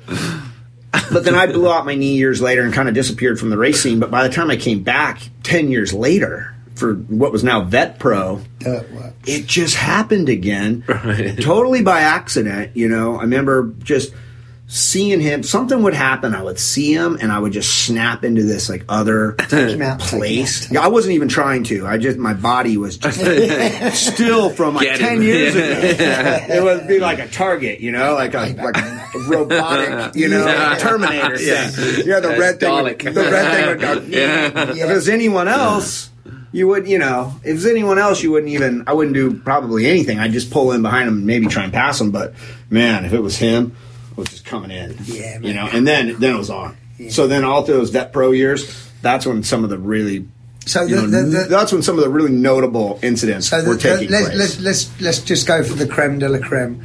Let's go for uh, I don't know. I think it was the early national in the year. Reno. Yeah. I was in that race. oh, the shoe. This Yeah, is yeah. the shoe Yeah. race. Aquaman. Yeah, I, I remember like. Oh no no no no! Well, is this, was that the same weekend as the Aquaman No, no, thing? no, no, Different no, year. no, no. Yeah, yeah. Aquaman was Aquaman. uh, Ninety three. Yeah, ninety this, three. we're talking about '98. Yeah. Okay. This This point, is- we've gone to the to the end of the '90s. This is with Pip. The Yeah. vet pro, yeah, Pip's wife had the baby. Right, You had to be 28 to be vet pro. Right. And I was 28. And I, I was, so we were racing single A and vet pro. Right. Harry yeah, was yeah. too. We'd race both. We would race single A and then come back up, and race that. right around. You'd come right around, you'd race that pro. Hmm. So we'd race both classes. And there was like a single A cruiser at that time. Right. Yeah. Yeah. Yeah. So it was the best thing ever for me because now all of a sudden money. you can actually make some money. Right. You can make like five, six hundred bucks a weekend, you know, and not really be good at racing. Right. Yeah. So I was all about it. I was all about it. up. Yeah, because now I'm racing Daryl Young and Harry Leary. I think Wildman was in on this program. Yeah, he was doing cruiser. Vet Pro yeah, wasn't Vet Pro wasn't what it became. No. Let's put it that way. You know, um, I don't even know. Maybe Roop was even in it yet. I, I don't know. It, it definitely got. He probably was, but he he was probably at an NBL race that particular weekend or whatever. But anyway, first race of the season. Yeah, maybe the first Vet Pro Moto. I think I just dive in on Harry and, and T-bone. Him in a turn, and we go down, and we're laying on the ground, and yeah, he's getting up but slipping, falling back down, and getting up and slipping and uh, falling back mm, down. Each mm. time he kind of loses his balance, his knee kind of is, you know, gets me in the neck. So I mean, I'm just getting pummeled. I'm on the ground again. It was like ten years ago. You freak, Right. you old freak, get off of me. Because now I'm like 30 and he's like 40. I bet that's a raw. like, what are I we bet- doing down I bet here? that's a raw nerve with him. I bet so that age thing. he's is a raw he's kneeing me in the neck, and you know the whole thing. I get up, I get back over to the to the pit area, and I hurt my ankle when I crashed. So I've got my shoe off, and I'm kind of massaging my foot. And I mean, I'm looking at the track, and I'm in one of these little you know rodeo uh, with like the uh, the bleacher seats, and I'm massaging my foot, and out of nowhere, wham! I just get you know hit in the back of the head just uh, I don't know if it was a fist. I think it was a fist or or elbow or something. So he just comes in hot from behind in the stands and just clobbers me. I I go straight into the baby stroller. I don't know if there's a the baby stroller gets knocked over. I don't know if there's a baby in it. There might have been a baby in it at that. I don't know. Anyway, I jump up. I'm hopping around because I got a bad ankle with no shoe on, and I'm hopping around on my one foot with the shoe, you know, but I'm holding the the other shoe in my hand still, and we get into this tussle, and I'm kind of swinging at him or something, and people grab us both. And I remember one arm's kind of pinned like this, and he's being held, and the only thing free was my hand with the shoe. And I'm hopping up and down on my foot, and I'm just screaming, "You freak!" Ah! And then I just wind up. I wind up with the shoe, and I just get him across the face with the shoe. See, now I'd, I'd heard there was some dialogue before then. I'd Oh, heard, there might have been. I'd heard that when the people tried to step in and split it up, at some point you even said to him, "Dude, I haven't even got my shoes on. If we're gonna fight, like, I've got to put my shoes on and then hit him in the face with the shoe." Like, that's that's, That's the way- dirty. That's dirty. But hey, I just got. I just got. Dude, you, know, you just got bum cold rush cocked from, the back. Yeah. There are no rules at that. No, man. it's it's uh it's just a that, king ra- that race seemed to be a bit of a catalyst for you. The whole Yeah. the Chuck so, Down- oh yeah, Chuck, yeah, that stadium it would just happen. In the, Yeah, uh, yeah, you and the Reno. and the bike show this Livestock- year coming up. So Livestock Events Center. I just, I mean, with Wild with, in the livestock with, with events. the Aquaman thing. If you try, you know, I've told that story before to people who weren't there, and it, I hear myself, and it sounds unbelievable. It does sound unbelievable. If, if that story wasn't, if that race wasn't on video, Right, yeah. nobody would ever believe Right. anything to happen. That Right. night, you know. I mean, But- three, three, three crashes in the same motor with the same two people, and then for one of those people to stand up and moonwalk down the last straight, like, you know, I don't even know how to moonwalk. And then, you I have no idea where that came from. and then from that, you know, the fact that Just kicked in. that- If you watch the video, you can tell I don't know how to moonwalk. Yeah, and the fact that the guy, the guy that you've crashed with looks like a WWF wrestler, and his team boss is the legit craziest dude at the track. Yeah, and he attacks me. Yeah. You know, and you're standing right there.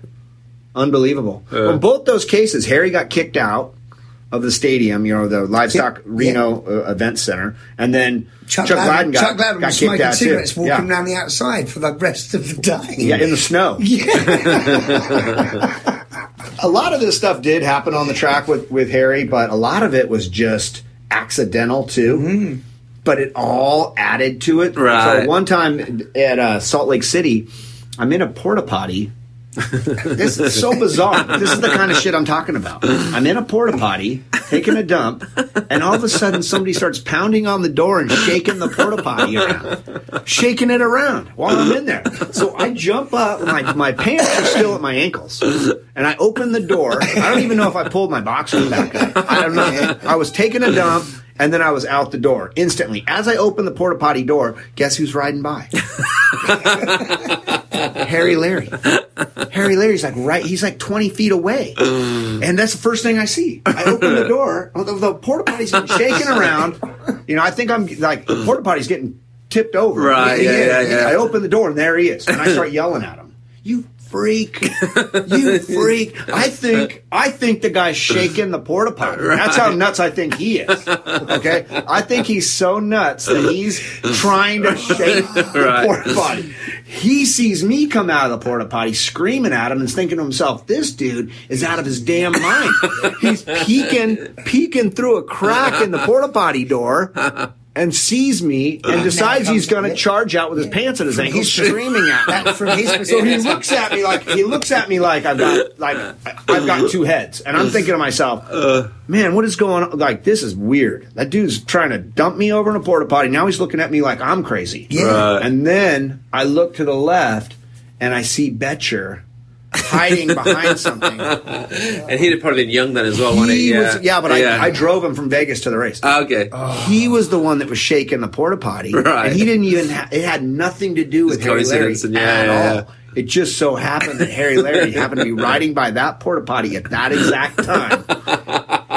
he's just your lifetime. So Oh. I look over at Betcher, and then it all dawns on me. Right. Yeah. Yeah. That little shit Right. did it. And then he told me, you know, he was like, "You got problems, Moeller." And from that day on, that was like '99 probably. YGP. He's every time I get a text from him, Right. it's YGP. Oh. You got problems. And I mean, come on, I must have looked like a total psychopath. yeah. Just psychopath. Probably made him think twice about ever crossing. If this guy's crazy enough to come out of a porta john with his Right. Right. So even even that particular race weekend, which ended up culminating in that photo right there, Right. uh, we go at it pretty good in Vet Pro the whole weekend. I mean, good races, you know. It was like solid races. That was kind of the uh, Mark Melton Right, era, yes. 99. It was 2000. It was probably 2000. Um, I think every most people are on clips already, but I'm still on flats. But you know, anyway, me and Leary go at it all all day that day. We get into a couple scuffles. I take him out a couple times, whatever.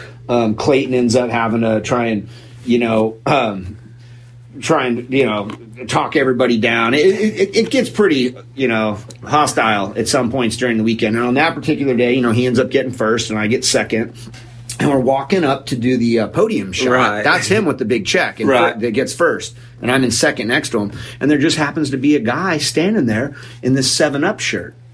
Seven. it says Seven Up on the front, or it says Make Seven. Yeah. And then on the back it says Up, Up yours. yours. And I just saw the guy from the back, and I knew I was getting on the podium Right. with Leary. I said, "I got, give me your shirt." And Right. Some guy just takes his shirt off, and I just put it on Right. backwards. Oh, okay. I wondered why. Yeah, yeah. But again, then none of this stuff is It's you know. insane how they use that for your platform. And then, Hall then I go to Yeah. get yeah, go to put me in the the hall the ABA Hall of Fame, and that's on the plaque. You know, it's unreal. yeah. It's unreal. All right, so uh, we've, we've covered a bunch of your stuff.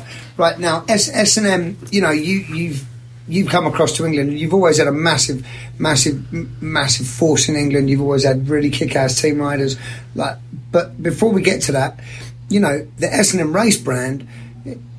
You've had some of the fastest riders in history have rode that bike. I mean, predominantly from that era, the fact that Pete Loncarevich rode the homes. I mean, that's that's mind blowing. Yeah, it's still it's still odd to this day. And uh, we, John Paul contacted him and interviewed him for the book, and just recently about it. And there was no money involved. You know, I think I made it might have given Pete a couple hundred bucks. It's uh, you know over the whole season that he rode that bike.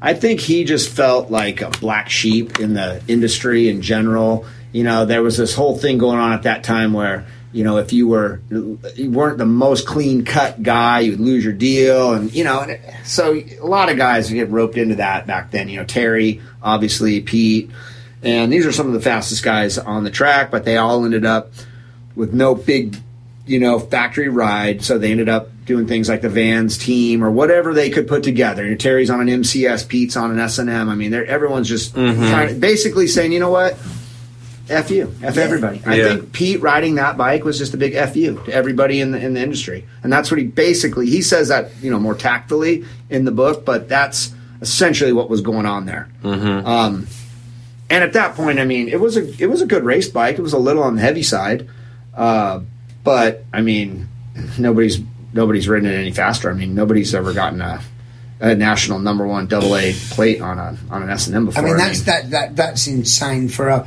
you, you know if you if you looked at some outside sport like Formula One, you know a team a team to be set up and then within a decade Yeah. to have the world champion. It, that's, But I mean, let, let's be honest with Pete. I mean, at that at that point in time, I mean, he probably could have he probably could have won on a beach cruiser. Mm-hmm.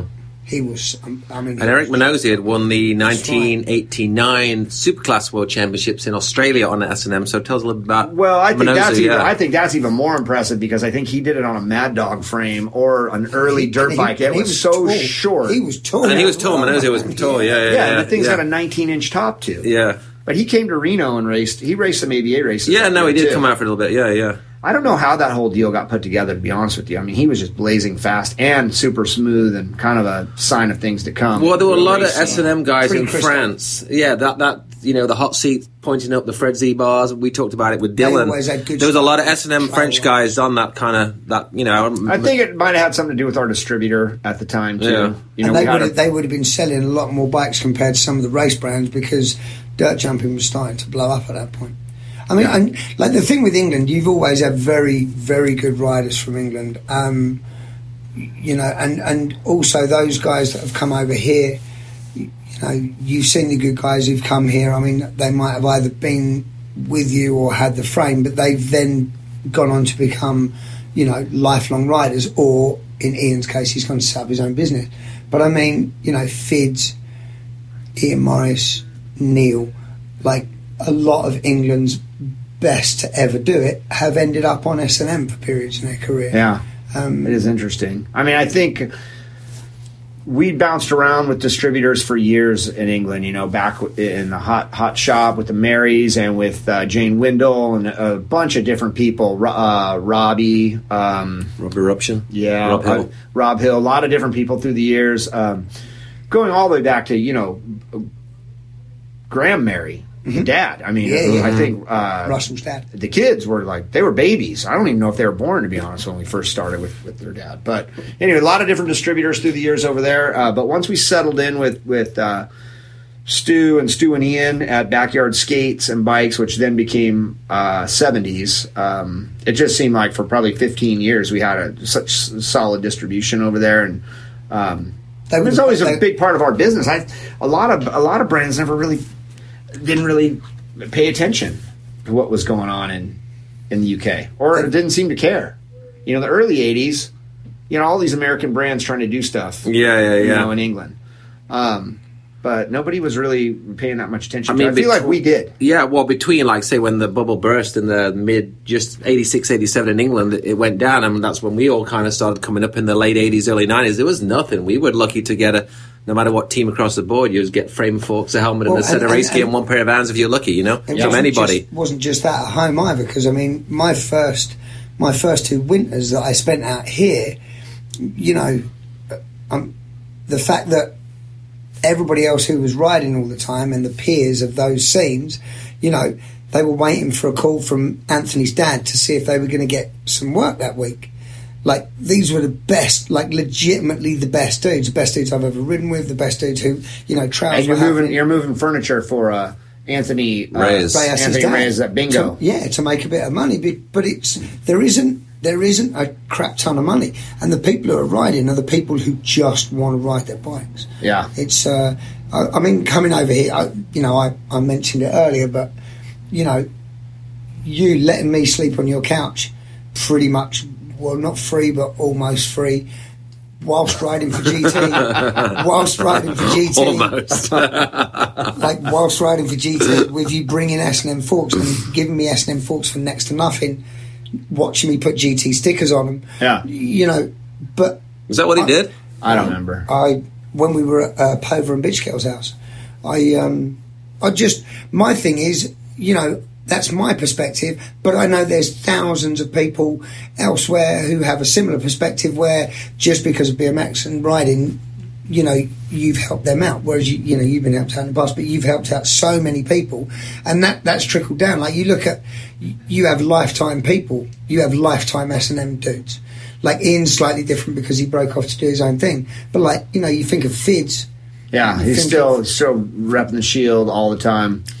And you know him him coming here and you picking him up. I mean, I I was here during that trip, so it's Well, it's you know S and M's a brand that's you know still run by the same guy. You know, I'm still doing it just like I was in the beginning, and that's you can't really say that for so many of these other brands that are Well, because and also not not a lot of people know this, but there have been at least one time where an option has come up where somebody's come in and said, "Chris, okay, S and M whole package and caboodle. What are we talking?" Now, I, I you know, I know the story because I was around that time and I kind of know the figures. But going to a little bit of uh, the specialised thing. Yeah, I Well, want to know mean, about that. Yeah. that was probably that's before we moved into this building, so it would have been mid '90s, '95. So everything was coming back up again, right? Yeah. Yeah, and you know S and M's got a pretty high profile team with X uh, all of just- Puma, the Puma S and M Puma team. So you know Chris Bennett, Sean Butler, you know all these TJ, guys TJ for six months. for for a minute. Yeah, so I mean, I think they were looking for a, a way to. Uh, I think Specialized might have been looking for a way to get into that core uh, market, uh, but I knew it, it wouldn't have worked out. You know, so yeah, they they in a roundabout way express interest in maybe having S and M come under their umbrella and maybe have me run it, but probably from up there or something in Northern California. I don't know, but I can't really remember what the figures were. I mean, I think it might have been like a million, two million, two million bucks. Um, we haven't started Fit yet. This was back in the mid '90s. It wouldn't have worked. Um, it would have just been a giant nightmare. I mean, I'd already done that with GT for six months, and I got kicked out of my own trade show booth. You know, Right. so I I, mean, I remember one of the stumbling blocks at that point. Um, And what am I gonna what am I gonna do? What was I gonna do with that money in the mid '90s if I wasn't young. gonna take it and and and run a, a bike company? Right. All I wanted, if, if someone was going to give me a large sum of money, all I was going to do with it was take it and spend it on S and M. So they're going to give me a large sum of money, and then I'm not going to be able to use it for S and M because S and M's part of this umbrella. Under this umbrella, what am I going to do with that money? Mm-hmm. It's going to be a mess. Now, I, I, I, re- I remember one of the stumbling blocks being because of the move to Northern California, the deal, your, your money and the initial payment was secure, your job was secure, as in most of those deals. If you buy a company, they want you to work for them to bring your expertise. Yeah. But nobody else in the building, nobody else in the building would have any kind of guarantee. Yeah, of that would have been that would have been a, a bad deal for me. I mean, here we are, you know, 25 years later from that point in time, and I mean, we've been having we're doing the same thing we've been doing since day one, and we're still having fun. And I mean, I would have given all that up, you know. And, where, and what is Specialized doing? I don't, I don't know. I guess mountain bikes. Then My they got bike's a bunch the of road, seat yeah, yeah. tubes Yeah, that they cut out of their buildings. Yeah, but I mean, Yeah. I, think, I think the company. I don't know the specifics, but I think the company's you know half owned by their Taiwanese Chinese factory. It's just the same old shit, you know. It, it just you get into these uh, situations where you owe some overseas supplier a bunch of money, then they end up owning half the brand, or you know whatever. And Yeah. You give up all your freedom, and you just keep chasing your tail around. And how many bike brands has this happened to over the years? You know, and there's very few that have remained completely true to the original, uh, you know, goal. And a lot of people aren't going to turn down that money. yeah, like a lot of people even if even if in their heart they think they should turn down that money a lot of people aren't going to be able to turn down that money. They're just not going to I, you know, I just, I, I've never been that guy. I've never been the uh, 911 Targa guy. Or you remember when Christ? I remember when Christoph started making a bunch of money when he came over and was riding sheep. And somebody told me at sheep one day that Christoph had just bought a five thousand dollar coffee table. you ever hear about that? No, no. Yeah, and I, I don't know if that's. I remember the coffee table though. Yeah, yeah, he did. Yeah, yeah. It was ugly as well. Yeah, yeah, yeah. French I remember, style I remember Yeah. saying, I remember telling somebody, man, if if I ever have a five thousand dollar coffee table, it's going to be a, the biggest piece of shit coffee table. It's just going to have five thousand dollars hidden in it. Right. and that's. You know, but I'm not buying a five thousand dollar fucking No, coffee table. ever. I'm not going to buy a you know No. a, a turquoise fat boy Right. with a bunch of leather you know tassels hanging off. it Right, either. yeah. And I don't want a 911, and I, I don't want a you know a Targa top, and I don't want a fucking Lambo door Yeah. or whatever the hell. it is. I don't know what all these guys are buying. You know, I never wanted any of that. So I still don't want any of that. Stuff. Right, right. so now that, this kind of goes hand in hand with you know you got you know timmy downstairs has been here forever Well, 20, 20 years. like I, I, you know i remember jason first coming here and meeting him for the first time but like he's here you know he's here every time i come here he's, Maybe 25 always- years, actually. it's got to be up there Yeah, he probably started in 90, uh, the- 92. You've, you've looked after employees who've been here, and a lot of people, you know, a lot of industry people have come in and cut their teeth and learned stuff in it. Oh yeah, this is like this is the school of BMX right here. If you want to start your own brand, you just come get a job here. Yeah, And then you go- Jimmy, yeah. Right. So another thing that you've done with your team riders is we spoke about it. You spoke about it earlier with with the Chuck Robinson and and, and creating a superstar and then maybe getting a bit of money to put it onto a factory team. Down to the last person, and it's funny because people tell me this story about their own personal experience, and I've heard it from everywhere. So S&M riders, S&M has that image, they become popular. At some point, some of those dudes, a big company comes in and says, hey, we're really interested in you. BMX has got a new TV thing rating, like we're, you know, we're a big bike company, there's outside sponsors, we can do this, we can do this. Now, every single rider who's rode for S&M, who's come to that position, who I know of, has come to you, you've told them exactly the same thing. Well, back in back in those days when I didn't have any resources, I didn't have any money, I didn't have, I didn't, I wasn't able to pay them. Uh, yeah, I would just tell them, hey, you gotta you gotta take that deal. Uh, and then when that gravy train comes to a halt, because it's going to, you know, when Gary Fisher gets out of BMX, then you know you just come back and get back on the team. And a lot of people have done that. I mean, but I haven't been in that position in a long time. I've been able to pay people, you know, now for probably, geez, 20 years. I've been able to pay people. And we have gotten into little bidding wars with people. And sometimes I'll let people just, I'll just let them know I'm not interested in getting into that with them, you know, um, because there's more to writing for us than just You know, is it a thousand a month or is it you know eleven hundred a month? year to year. You know, is it is it five hundred a month or is it six hundred a month? I mean, we're going to be around. You Yeah. know, uh, I mean, look on the fit side of things with Foster. How many- you know when we got Foster on fit back in two thousand one, and the Schwinn deal was starting to you know peter out. People thought he was crazy to come ride for you know essentially ride for S and M bikes, but he did okay on that deal because you know he's still on fit long time. and, and this was and this was 17 years ago Yeah. or no almost fit's almost 20 years old wow. 99 to you know we started in 99 so it's almost 20 years old. Um, so I, I mean i think he knew you know on some level that that was going to be the case. These other companies it's sort of like uh, Well, i mean he- look at your look at yourself dale how many Nerf. different how many different brands Yeah, yeah, yeah, these yeah. guys come in and Yeah. then it's a different deal Yeah. you know maybe yeah you get on nerve and you're making a couple grand a month and you've got a big budget and everything else but you know deep down that that deal's only going to go to what it's not. Yeah, yeah, yeah. Which you did, and then you also got to look out for the new kids Yeah. coming to take your spot as well. You know, right when you're you know when you get on Parkpre right, Yeah. you know, or you're running yeah. pro forks. Right. I mean, there's just some deals that are all about the, Yeah. all about the, the check. Yeah, yeah, You know, yeah. and I, I don't have a problem with that. Well, no, mm-hmm. because you've you've you've gone through you've gone through the. I just Yeah. need to make money to get to the next Yeah. race. Mm. Oh, I don't have a problem with I- that. I, I- mean, I- I, I- just think you have to know, you know, what you're getting into when you do when you yes. do one of those. Yeah, yeah, yeah. It's a, And you that's true it's a for quick all buck. of those dudes. All of those dudes, pretty much word for word. The fact that, I mean, and not only just saying it, but you know, walking walking the walk as well as talking the talk, saying to those dudes, "I get it, go sign the deal. Yeah. We'll be here." And then all of them, all of them coming back and riding for us. And they're all still. I mean, all the nineties, our guys, we would all come up here and get bars and stems and Right. forks from you, and that. So you still getting. Well, on a sponsorship level, I mean, what my ultimate goal is with any sponsored rider is to make that rider and the brand synonymous. So whether that's Dave Clymer and S and M, I mean, Dave Clymer rode for TNT, you know, but does anyone? Not nobody really remembers remember that. that, no. You remember Dave Clymer and S and M. Um, you know, I want to make the rider synonymous with the brand. At the end of the day, that's my ultimate goal. If I can pull that off.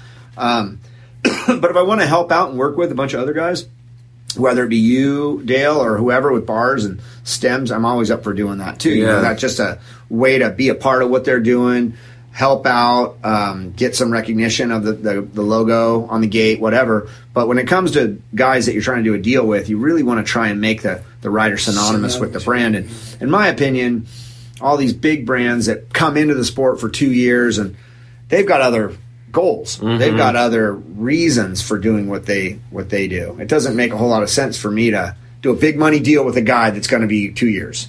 You know, I'm trying to get guys that are going to be around for a long time. Um, What's fun, what's funny? that's just it's just a different way of running a brand. You know, I mean, I look at brands like Redline and think, man, if I was in charge of Redline, and I don't know who's in charge of Redline at this point. Um, if anyone is, I saw Roops on Redline. Yeah, Roops now, back on but there, I don't know who's in charge of it. No. But I mean, talk about a brand that has so much heritage, but has never really. They just don't really take advantage of it, and they mm-hmm. haven't. You know, like take Bubba Harris when he was on Redline, and mm-hmm. then he kind of unceremoniously just is mm-hmm. off Redline. Yeah, yeah, yeah. Seems weird to me Yeah. you know, or it just seems weird to me. I, I It ju- that brand has such strong heritage. Yeah, I just feel like when someone's running a brand that has no passion for it, Right. has no heart in it, it just, it just, it, it's obvious. Right.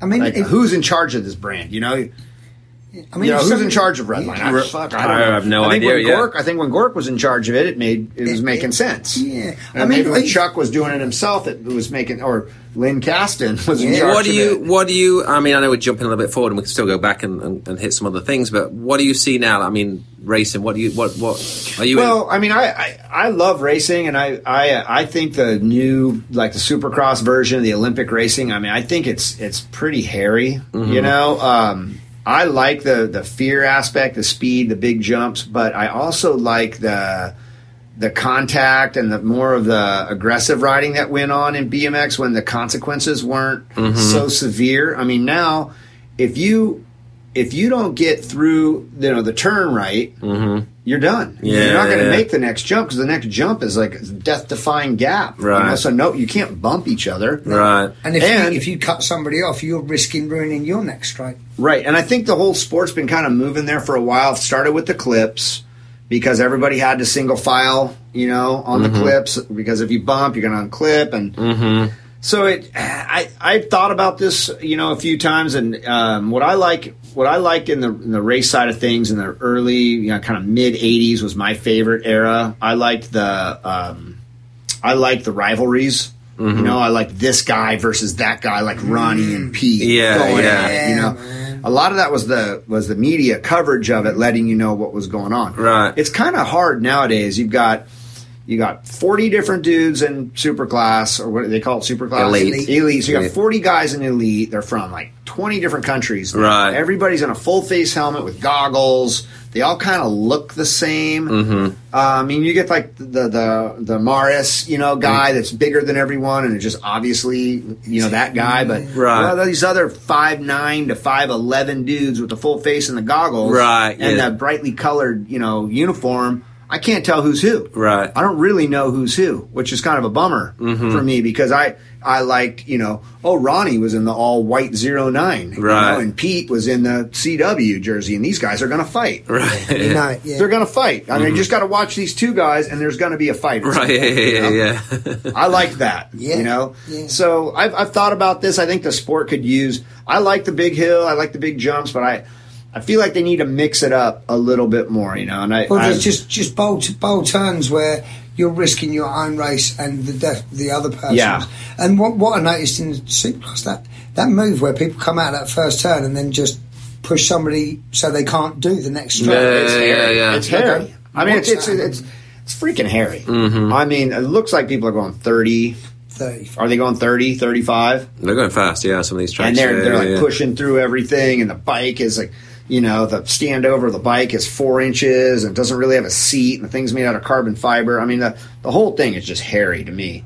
It's definitely different than uh, than BMX on the you know dirt starting hill Mm. I and just- the flat turn. You know, What about the image? You know, the way that, you know the seat pose. I know you always had a little laugh at the, the shorts. I mean, I, Uh, I, I, I laugh about it, but I mean, it's Yeah. whatever. It is what it is. I mean, if you're if you're gonna be out there trying to, you know, make ends meet on the BMX track, win races, be an amateur, top amateur, pro, whatever. I mean, it's definitely helpful to put the seat up and you know let the uh, let the the acid uh, disperse out of your quadriceps, right? I mean, is that what's happening? Is that what's going on? It's something like that. Yeah. yeah, yeah. You've got lactic acid you've got buildup. a dude telling you exactly I'm not a qualified coach, so I Oh, can't yeah. tell you the right, Yeah, the right well, we wording. got- I've, I've seen a lot of acid buildup on our team through the years. That wasn't lactic Yeah, acid. no, it wasn't. No. Dude, But yeah, I mean, I go pedal around. I still race. I go pedal around in the. you you raced know, last weekend? I saw you guys, yeah, this the state race, yeah. yeah. So I go pedal around a little bit. I don't. So you just know, I don't have a. I don't have a. An additional seat post with a water bottle cage on the back or So whatever, what- but some people I do know- pedal around. Some people won't know this. You raced Vet Pro, had a period there, then you had a period of time off, and then uh, then you came back. So why? What instigated the the couple of years where you really weren't doing much? Well, I mean, at, at one point I had my hip replaced. Right now, not a lot of people nibble. Yeah, no, I had a hip replacement at some prob- probably like six years ago or something. So that was a couple years. That was a solid year off of doing anything physical, really. But once that started to, you know, once I started, you know, rehabbing from that and came back from that and started feeling good on the bike, um, I love racing. I still race with surf. flats though. I mean, I still ride a chromoly bike. My surf, bike's heavy. right. Yeah, I surf, skate, you know, ride dirt bikes, all this other stuff. But uh, I uh, I still ride a chromoly bike it's not you know I lighten it up any way I can, Hmm. but I'm not going to get off a chromoly frame and fork. You know, so you know my bike's probably 20, 22 pounds, um, but I ride flat pedals. That puts you at a distinct disadvantage. Um, just recently started racing expert again, which is a totally different level. Mm-hmm. When you're out racing, you know, 46 to 50 intermediate, Mm-hmm. um, you're having some good battles with Randy Lawrence, but he's on flat pedals too. Right, yeah, yeah, yeah. And we're like, you know, Right, kind of yeah, right yeah, there. But then I, out, but then. I moved into the expert class. Them guys are serious, aren't they? Yeah, I mean, I mean, I make so, I've made some mains at the nationals, but it's I'm on flat pedals, and I'm the only one out there in 46. And we're not seeing any training videos on Facebook or Instagram. No, you. I mean, I keep myself Yeah. in shape, but Right. I'm definitely not uh, doing you know plyometrics. Who's, who's who's Clayton John was this era who came up and was like, Congrats, Chris. You've got an expert. I did it. No, that, that's a funny Yeah. thing. I turned myself. Right, right. When I got inducted into the Hall of Fame, they gave me a lifetime membership. I never Right. have to buy membership again. It's lifetime. It's free. Right. Sweet. But it says intermediate on it. Right. so even this weekend when I raced on Saturday, I, I give them the card. I say it Right. says intermediate, but Right. I'm actually expert. And then, but she, this lady has no. This this girl has no idea that I've been Right. racing forever. So she so she says, you know. Hey, uh, hey, Matt, Matt, I got a guy here whose card says intermediate, Right. but he's saying that he wants to race expert. what, what, uh, what, He what, claims his Hall of Fame as well. what, no, I didn't, I didn't say that. She said, what, what, what should I do? And I heard him say, well, I mean, does he want to race expert? Yeah, he he wants to race expert. okay, well, uh, just uh, just let him race expert then. Right. You know. So then uh, I pull out my credit card, and and she says. Oh yeah, sorry, we uh, we don't take credit cards. It's cash only. Thought, oh, this sport, man, it's just you got to be kidding me. Right. It's 2018. Time Yeah. warp. I'm trying to race the state, you know, the, the double pointer Mm-hmm. out at you know She Bellflower. can't even say expert. They don't take credit cards.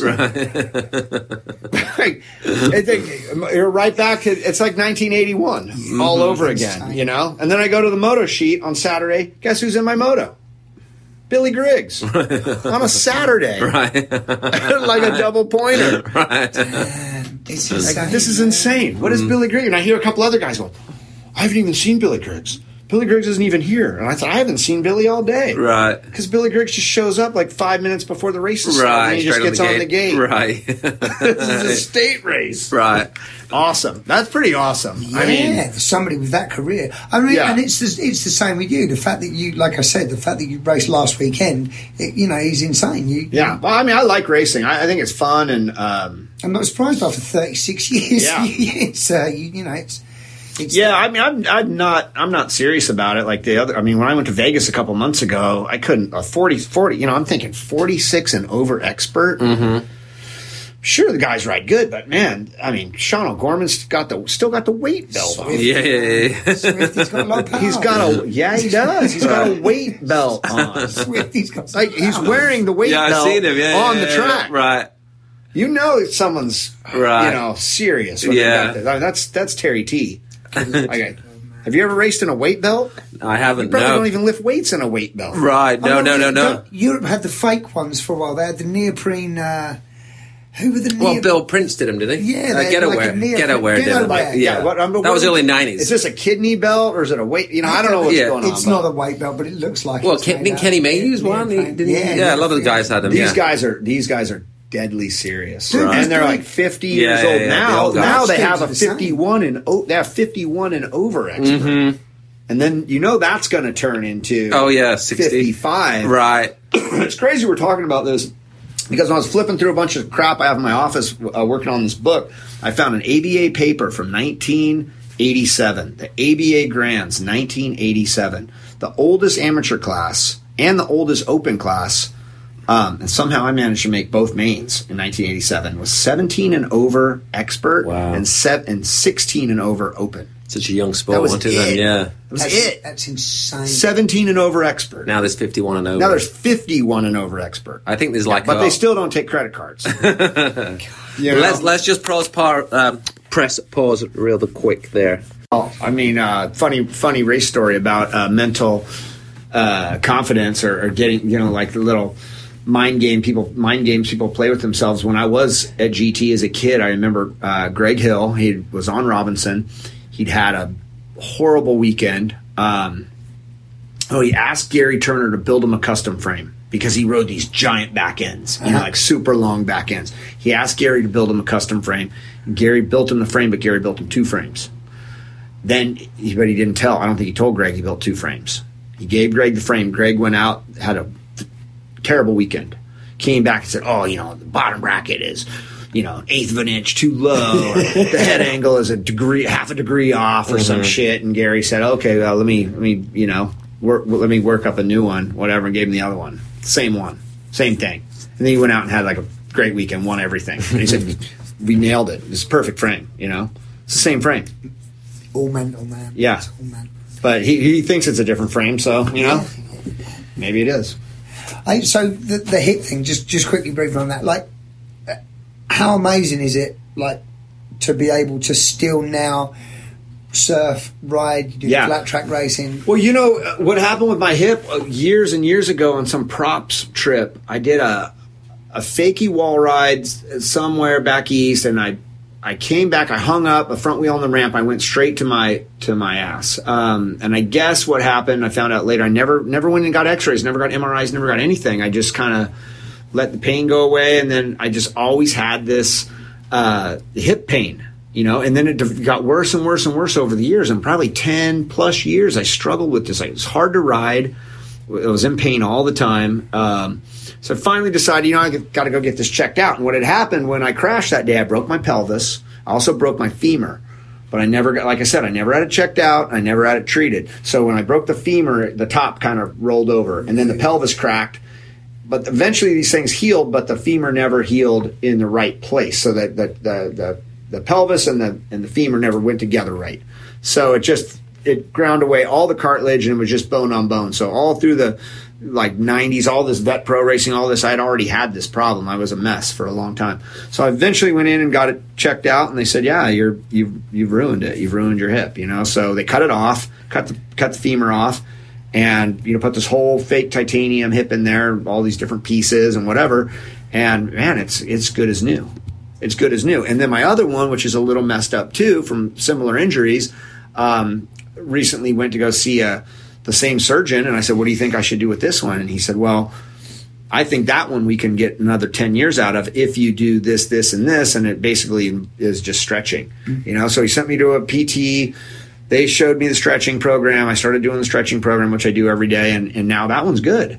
So I'll probably get another 10 years out of that one. But, um, man, if all those injuries through the years that, you know, I've had, and I'm sure you guys have had too, some of them I got treated, you know, some of them I didn't. Um, but I wish I could go back now and treat, get all those checked out as soon as they happened and then get them treated because I've got broken wrists, broken ankles.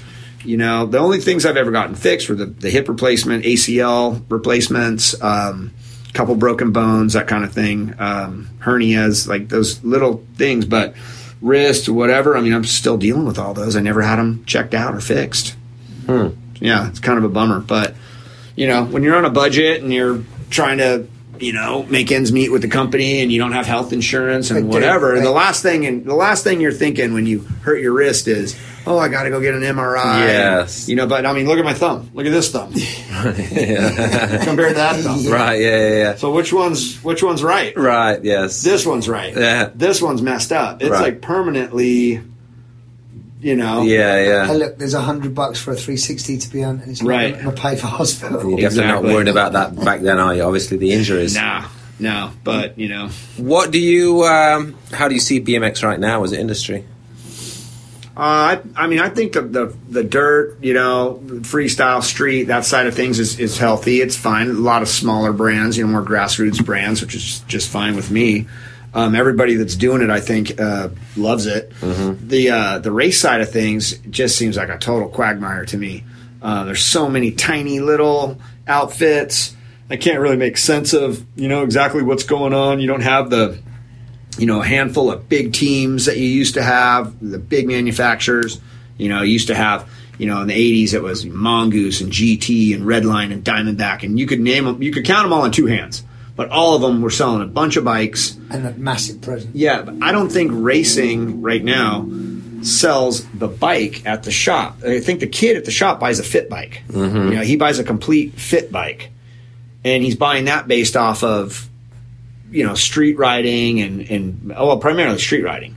They're watching Um, the internet. They're watching what's out there on the Right. internet and deciding which they like. But I don't know how many. You know, I, I like this club uh, race thing that USA BMX is doing right now, where they've got the class for the bike that's really cheap. They're doing it at select tracks. I, I don't know all the details, but basically, seems to me like you can come to the track and street clothes as long as you have a helmet and you've got a regular bike bike. and you can get out there and race. Because I'm not seeing uh, these bikes that people race in the bike shop. No. You don't see them. Period. yeah, I, they seem really uh, elusive. You know, Mm-hmm. I, I don't know, and they're very specialized. Right, yeah, yeah. Do you think it's too elitist now? You know, high end racing. Yeah, I mean, I think it, it's just a different thing. It's like velodrome racing. You know, it's uh, you've got very talented athletes, and um, you know they're riding really good equipment. Uh, it's very specific courses. It's just like a it's like a velodrome race. You know, how, how many people are you know riding around on uh, you know real velodrome bikes? I mean, maybe the fixie thing got popular with hipsters for a minute, but was- it's just yeah. a very specialized. I mean. BMX is in the Olympics. It actually happened. Mm-hmm. And now you're dealing with everything that comes along with people thinking their eight year old's going to be in the Olympics. Yeah, yeah, yeah. It's like a blessing and a curse at the same time. you Very know, when, when BMX was in a field and there was a guy like waving a flag and everybody took off on their Stingray and they were just trying to be motocross racers, it was, you know, that was on. You know, dad was going to chop up the Stingray and make it a straight top tube Yeah. and weld up a shopping cart into a handlebar or whatever the hell they were doing. You know, now all of a sudden it's like, man, this is this is real. Dude, my This is my, there's my aerodynamics involved. Right, yeah, My yeah. disc, my disc brake that I'm about to replace Yeah. was seven hundred dollars or something. I Oh yeah, you're gonna yeah you've got a disc brake and you it, Do you, do you think carbon those things? fiber. Are, I mean, you think a those things thing. are coming for freestyle as well? You think that's gonna that some of those those problematic issues are going to happen for freestyle? Uh, I mean, I think the story about how BMX racing got in the Olympics is funny. You know, Right, People tell it's me it was an accident. Yeah, It's yeah, supposed yeah. Freestyle. Uh, I mean, you know, I'm going to do the quotes here with my hands when I say freestyle because that's not really our brand of riding here at S&M or Fit Bikes. Um, we're more about guys that you know ride street or that ride dirt. We're not really about you know freestyle. Uh, We're not, we're not about organized events, competitions. We're you know that kind of thing anyway. So it's just not even our world. Uh, but I think you'll have a specialized type of rider that'll be doing freestyle in the Olympics, and it's not going to be much different from any other Olympic sport. I mean, mm-hmm. they're gonna they're gonna devote their life to being the best that they can be at, at that, and they're gonna be at the training center and doing this and doing that, and that's just a whole nother that's a whole nother side of the bike riding world than we're involved in Yeah. here. We're more about, you know, lifestyle, like kids that ride bikes because they've got a you know messed up home or you know they didn't fit in on the baseball team or whatever. Um, and then they start getting better at it and then maybe they make something more out of it than that. But i would say most of our customers are just regular kids that got that have to scrounge up some money by any means necessary to get a bike so they can go out and have fun with their with their boys. That, that's who's that's who's keeping us in business. Nobody at the olympic level is keeping us in business Right. you know He says he wants to race X. Do you think um, if if you were given the keys to hey or the hey Chris, we need you to help make BMX, you know, you made your hat a few years ago, Yeah. BMX great again. If you you know make BMX racing great again, what would you do? Well, I think it's a huge bummer when I make it to a handful of nationals a year and there's no real pro class. You know, I, I think that's a huge bummer. And I said, "What? What do you mean? Oh, this isn't a pro race. It's a national, but it's not a pro race. And why is that? Because there's there's there's 36 nationals now every year, and the pros don't want to. You know, granted, they you know, I understand that they don't want to. They want to train more often and then race less often, and I get that. Um, but for me, that's a little bit of a bummer. Um, so I think that's a negative. I think with any with any sport, yes, the elite probably want to do their 18 events a year and really focus. And if it's an Olympic year, they want to get ready.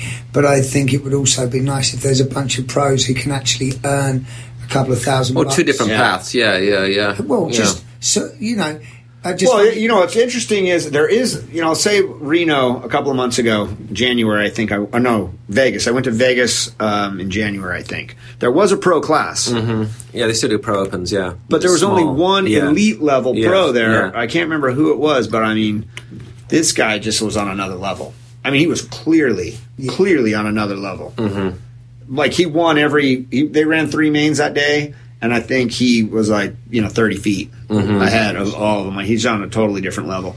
Um, I don't know if I if I if I was in charge of it, I would probably. I mean, things have gotten to where they are, and it would be really hard to take a drastic turn away from them without everybody just losing their minds. Right. You know, they're not going to deviate from the bike setup. They're not going to come off the clips. That's not going to happen. Mm-hmm. Nobody's going back to flat pedals. Mm-hmm. So people are going to ride in a different way. Now, ever since they clipped in, they started riding in a different way. Everybody's going to rail the berm. You know. Mm-hmm. No pun intended. Um, they're not going to go in low and bang into some dude because they're not going to be able to get back up to speed again. They're not going to be able to jump the next jump or whatever. So it's it's you can't kill the momentum. Everybody's going to single file out all the time. I just don't think you can change it.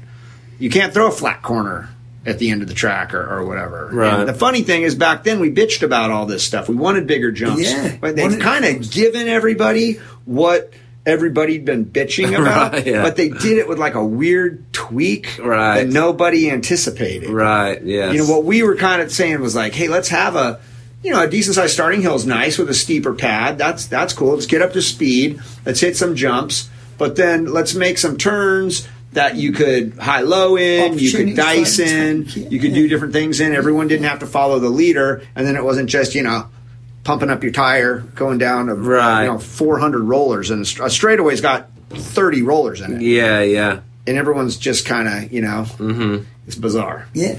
I don't know. I don't know what I would do. Um, I've thought about that. I, I don't think you could do anything about it at this point because the kids, the top riders that are 19, 20, whatever, don't know, yeah. they grew up. Yeah. That's riding. that's all they know. What's in front of them. Yeah. I know this. I know the sport is not BMX is not an easy sport. Mm-hmm. I mean, that that's one thing I like about still going out and doing it is that it gives me a, a greater appreciation for how difficult it is. I mean, when I was out there this weekend, I man, I just I was gassed. I mean, Yeah. I tried to race two classes. It was hot. Track's long. It was like a fourteen hundred foot long track, and I was like, just sh- I was like gassed. It's like, geez, this is a it's a tough sport, Mm-hmm. you know. And it does breed some like really good athletes that can then go on and do you know whatever they want. Um, so I don't know. I don't think I would change it. I, I don't even. I don't bitch about it. I uh, I'm sure if I was involved in it as as heavily as I was back when I was you know in my teens and early twenties, I would know who the pros were. I would know that there were rivalries. I would know that this dude's gonna punch that dude in the face Right, as soon as they get in the parking lot. And there probably is the same stuff going on now as there was back then. You just tend to live in the past when you're older. And, Oh, oh, yeah. you remember when Right. Pete and and Ronnie, you know, but now these guys are like, oh well, you know, Stenberg and you know remember. and Memberg are doing the same thing Yeah. Right. Yeah. now. Yeah. I just don't know about it, Right. and I don't know why they're wearing goggles. Right. Yeah. That's the other thing I can't figure out. Right, You know, yeah, as yeah. a dirt bike guy, Yeah. you got goggles on because the guy in front of you is kicking a bunch of mud in your Yeah. face. Right. My my th- my thing is the only thing I can think. The only reason I can think why everybody has it is Contingencies. the, well. I don't No, even think not that even that. exists. Not even that. I think exa- when- Well, I asked my buddy the other day. I go, Right, I go, yeah. dude. Uh, he rides a chrome ollie bike, flat pedals, S and M guy, but he wears the goggles, the big giant, you know, Yeah. iridium goggles. So the Instagram shot. Yeah, and I said, dude, what is what's going on? You got to tell me what's going on with the goggles. Right. I don't understand the goggles. You know, like, are we talking about a, like a lever, brake lever in the eye or something? Right, Why are right. we wearing the goggles? You know, and he and he said, well, just you know, I don't have dust. You know, and there's no dust in my. Think we're out there for they're- 40 they're- seconds. They're doing man. it. They're doing it because all the pros are doing it. I think I don't know. I don't know, but I don't know what it feels like to hit the bottom of that hill at that Oh, speed. see, that might be that might be a good point. When you're Right. riding the real track like those guys are, you might need goggles. Yeah. Right. So a- now the thing is, those You guys, might get a like a, a, a wasp in the eye. Right. You no, know? I'm just thinking of your eyes watering because you've Yeah. fucking going that No, far. yeah, that's- that's a good full- No, point. they're doing it for the look. You know, But a few it- guys it- making a couple bucks, but but, there's no regardless contingencies. There's no. It's just a um, moto look. Yeah, it's a moto. Well, you know what's Yeah, worse? yeah, You know what's worse than people wearing goggles now? In the '80s, when people put goggles on their helmet, Right, right. but didn't wear goggles. What's Right. worse than wearing Right. goggles? Not wearing Terry T. goggles. Yeah, Every- I so many people used to yeah. do that. Mm. Why? Mm. Because the pros did it. Yeah, yeah, yeah. The pros are doing it. They're on contingency. I'm not. So I, I never understood that as a kid. I was like, do they keep them up there just in case they get on the gate and then realize, oh, Right, yeah, I do need them. I do need them. Right. Like they assess the situation when they Right. get on the They're gate. buzzing. Yeah. yeah. The wasps. Yeah. Oh, the dust. The dust seems to have settled. You know. Right. Or is there a glare? Is there a glare coming in? Right. with the I think sun it's or just something? Terry T did it, so everyone did it. You know. I did it because all Uh, Whoa! So, all the Yeah, there he is. Yeah, looking I at a magazine now with Terry T. did it.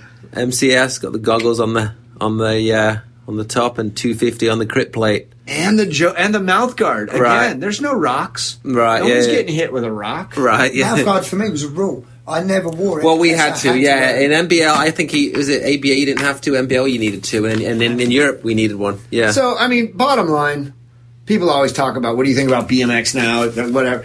You know what? It, it is it's the same shit. Mm-hmm. It's the same mm-hmm. shit. You Goes know? around in big circles. It's the same Just shit. Yeah. Different, different. Like you know, people. I hear people bitching about everything. You know, oh the side plates. You know, now they're bitching they have to have a side plate, but there was a point in time when they wanted to have a side plate. Yeah. right. Mirage sold hun- thousands of them. Well, I don't know if you know, in but they're coming back in. Oh, You I have know. to. You have Yeah, to have. know. You have to have the. Uh, But now it's on the frame. yeah, yeah, yeah. You know? Mm. And somebody was telling me the other day, you know, so and so rides a cruiser with a fender because he doesn't like getting his, you know, ass Right. Mm-hmm. stuck on the tire. Lots of people have done that through Yeah. the years. A banana seat. Eric Carter rode a banana seat. Yeah. Oh, these Same things- shit. these so what do I think about BMX now? I mean, I think it's good. I think it's the same as it's always Right, been. yeah, it's And always it's never going to change. Right. See, I still think his goggles on top of his helmet. I think that looks cool. Yeah. Even yeah, It does look, it does look I cool. do- like that's. but you I just like it because it takes you back to your era. Yeah, of Right. yeah, BMX, exactly. And we, you know, all, we all love twenty those. years from now, a couple of dudes that are racing, you know, seriously right now in 2018 are going to be having a conversation about how they liked it, but when the helmet still had a visor. Yeah, yeah. Because 20 years from now, it's not even going to have a visor. Well, and The whole, you know what? The whole helmet is Yeah, just going to yeah. look. It's going to be. Aerodynamic, It's going to yeah. be like pointy in the front. Right. Yeah. Yeah. yeah. It- and it'll be like Black Panther. Yeah. You'll just press your button here and it'll just go yeah. like all that stuff. You know. so I don't know. My I- thing is, I quite, I quite like it now, and I like the fact that with technology, if there's a big race, chances are you can watch it live. I watched Yeah, all those World Cups cool. live. Azerbaijan, you weren't meant to be able to watch that live um, unless it was going through a TV station in your country. And the UCI had so many complaints, they ended up opening three live feeds. So I watched, I watched all those finals. Admittedly, it was an Azerbaijani guy talking, so I didn't understand it. But I watched all those. So tell me this. I mean, I know I'm, I'm supposed to be the one getting interviewed here, but uh, what happens out there in these elite level, you know, Olympic level races when a guy is there a guy out there that's uh prone to banging a little bit too much in the corner and, and messing the other guys up? would know better. Yeah, no, you know, I'm sure there is, and I know a little bit, but a- it's nothing like yeah the 80s and 90s guys Yeah. that who were known for you know being a dirty rider or an aggressive rider. I mean, does know? that guy get just a load of crap from everybody? Uh, yeah, I, I just don't think he's, he's not really doing anything that bad. Yeah, there's a few Well, guys the that thing- dive and stuff, but well, the yeah, there's is- not really that guy. I don't. Because Think. remember how it used to be in the '80s? I know in the in the late '80s, and I got into that double A class for a little bit. Um, there was so many unspoken rules on the track. Right. It was all the guys that went to Applebee's or, or Chili's or some other, you know, Right. bad family restaurant after the races together. They were all a whole. They were a whole group, and they'd all Yeah. decided that nobody was gonna stand up after the last jump. They were gonna sit down Right. to the finish line. And then someone like me that just needs the money, Right. wants seventy five bucks, Yeah. real bad, Right. Pedal my ass off all the way to the line and Right. pass a couple of dudes that are sitting down, Yeah. and then they'd give you a talking to. Right. Well, that even an area. I mean, Bubba Harris said I did a little podcast with Bubba about six months ago, and he said the same thing when he was coming in. We were we were aging out. You know, myself, Romero, um, Richardson, and stuff. And the same thing. We kind of. Kind of, uh, it got to the point where we were just all kind of filing in and going down the last straight, and then when Yeah, Bubba and Mike, to Applebee's. Yeah, You exactly. all- yeah, yeah, guys were all yeah. Oh, we went to Applebee's. Macaroni Grill, but uh, Same yeah, thing. right. But Same shit. but then we had like Mike Day, Bubba coming in, and some Yeah, of these they don't wanna go to They're like, "F that, Grill." man! No, we Yeah. want to hang out with you guys. We want we want your rides. We Yeah. want your money." And and and they We're did. gonna go to McDonald's. Yeah, yeah, and still beat you. Yeah. you know. So Kyle Bennett, you know, people. I not so much Kyle, but yeah. Anyway, so Yeah. yeah, that happened even in our area, you know. But So I mean, that's probably still happening now right, out there. Hmm. You know, I mean, you guys got to go. It's it's something to be said for a group of guys that they're competing, but they've got to compete with each other on a regular basis. And there's like some rules that are just sort of, Mm-hmm. you know, unspoken, out there. Gen- gen- and some guys are gonna maybe You know, like Ruffle John the Purse. feathers. You remember when John Yeah, Purse was yeah. uh, when John Purse would you know get out of the elevator with the helmet and the, he had shit. He had the goggles on in the elevator. Right. He drove. He didn't, he didn't even wait to get. I think he would drive the rental car did. Right, with yeah, the yeah, helmet yeah, and the yeah. goggles on. Yeah. to the race. yeah. And I've heard from the race one time as well. Like back to the hotel from the race. Like it's already done. You've Right. already won. Yeah. And still keep it. like yeah. that. My, what, you- what you were saying about that thing is like, is there a guy who's like the guy who's like, oh my god, he's in my moto, oh, he's going to take me out. The consequences with the way the track is now, you can't make that move for fourth from fifth Well, yeah, he's gonna kill himself and pull as well, that guy yeah. up Yeah. because Yeah. even if you do keep going and manage to get through that next jump, sixth, seventh, and eighth who just railed the corner. Yeah. Yeah, oh, I watched yeah. that in the Olympics, the final this year. You know mm-hmm. where who was leading? Nic Long. and he Long. went from like didn't he go from first to First fourth? fourth. First to Yeah. fourth, yeah, yeah. He could have pedaled on the second turn on the floor, and he kind of lost his momentum, and the others started And then going he by got, him. he got just right at the line. But Yeah. you can just tell that it's like a freight train out there, and any Yeah, yeah, and it wasn't a major. You know, it was enough to. Yeah, Yeah. just he couldn't get going again. You're you're off the train exactly. He was the guy Yeah. that was in uh, Vegas when I was there a few months ago. Okay, yeah, it would have probably would have Long. been. Would He have probably ride been for Haro. Yes, exactly. Yeah. It's got the hair or some Blonde. tattoos. Or Yeah, something. tattoos, Some yeah, yeah, yeah. He just smoked everybody. If, No, you, that- if you're full time pro, you're going to beat somebody who's not. Yeah. A question again. Uh, I'm unprofessional of myself. I can't look at the questions from Facebook because it's on the phone and the phone's recording. Perfect. But I did remember a few of them. Sorry, I, I can't remember his name. That did. I know Jason Thompson spoke very highly of. A lot of your guys commented on on the Mm. Oh, cool. Facebook. But one of the questions was, um, you never made al- aluminium, aluminum. Yeah. Uh, why? Uh, I mean, I've ridden a few aluminum, you know, frames through the years. Uh, I, I don't like the way they ride. Mm-hmm. I mean, I always thought they were um, they were too stiff. That you know, rocks bounce off them. They make all kinds of weird noises. I never liked the big. You know, you have to use these big diameter tubes. They just look kind of Right. kind of kind of funky to me. Um, I just like the way the steel frame rides. So no desire much. to ever go down that road. Carbon obviously is coming in a lot in racing. Well, now. you know, we do make aluminum bikes. Uh, on the fit side of things, we make a 12 inch bike that's aluminum. We make a 16 inch bike that's aluminum, and we did we do that to make them light, so the kids can throw them around a little bit easier. Um, so we do make aluminum bikes, but they're complete bikes for fit, and they're only 12 and 16 inch. Um, on the S and M side of things. Our race business is so core. It, you know, it's not huge. We're not trying to make the most cutting edge frame out there. If we were, it'd be carbon or you know some composite Carbon- material. Carbon and. Yeah, it'd weigh two pounds or what. We're not trying to do that. right. So we're just trying to do what we do, and and um, most of the stuff on that side of things, the race side of things, comes from me, and I just like steel frames. I like the way yeah. they look. I like the way they ride, mm-hmm. and I can deal with a four pound frame, and then just lighten the bike up, you know, with your wheels and you know some other stuff. Mm-hmm. You know, but people think it's weird. I ride those DXR cranks. I mean, Right. I I do ride some you know weird or more high tech parts. But for racing, it's, Yeah. race, it's a race bike. But I like having the steel frame and the steel fork, so you gotta you, you kind of want to lighten it up. Yeah, yeah, somewhere yeah. A little else. bit here and there. Yeah. You know, you don't want to have the big heavy cranks and the heavy, you know, heavier frame and fork, and you don't want to be out there on a twenty six pound bike and be on flat pedals, Right. Yeah. Yeah. Unless you just like Yeah, you know yeah. getting beat all the time Yeah. by guys that you just know Right. shouldn't be beating you. yeah. That's why clips kill me. Yeah. What about um, some of the uh, some of your heroes over the years? You know, Ray Humphries style. Well, I mean, I got everything happened for me so quick. You know, I got went to the track in '82, and then shit by '86, I'm doing S and M bikes basically. You know, business licenses in '87, and then we're off and running. So I had a very short window of uh, being just like a, a fan. Yeah. I just kind of got thrown into it Yeah. early.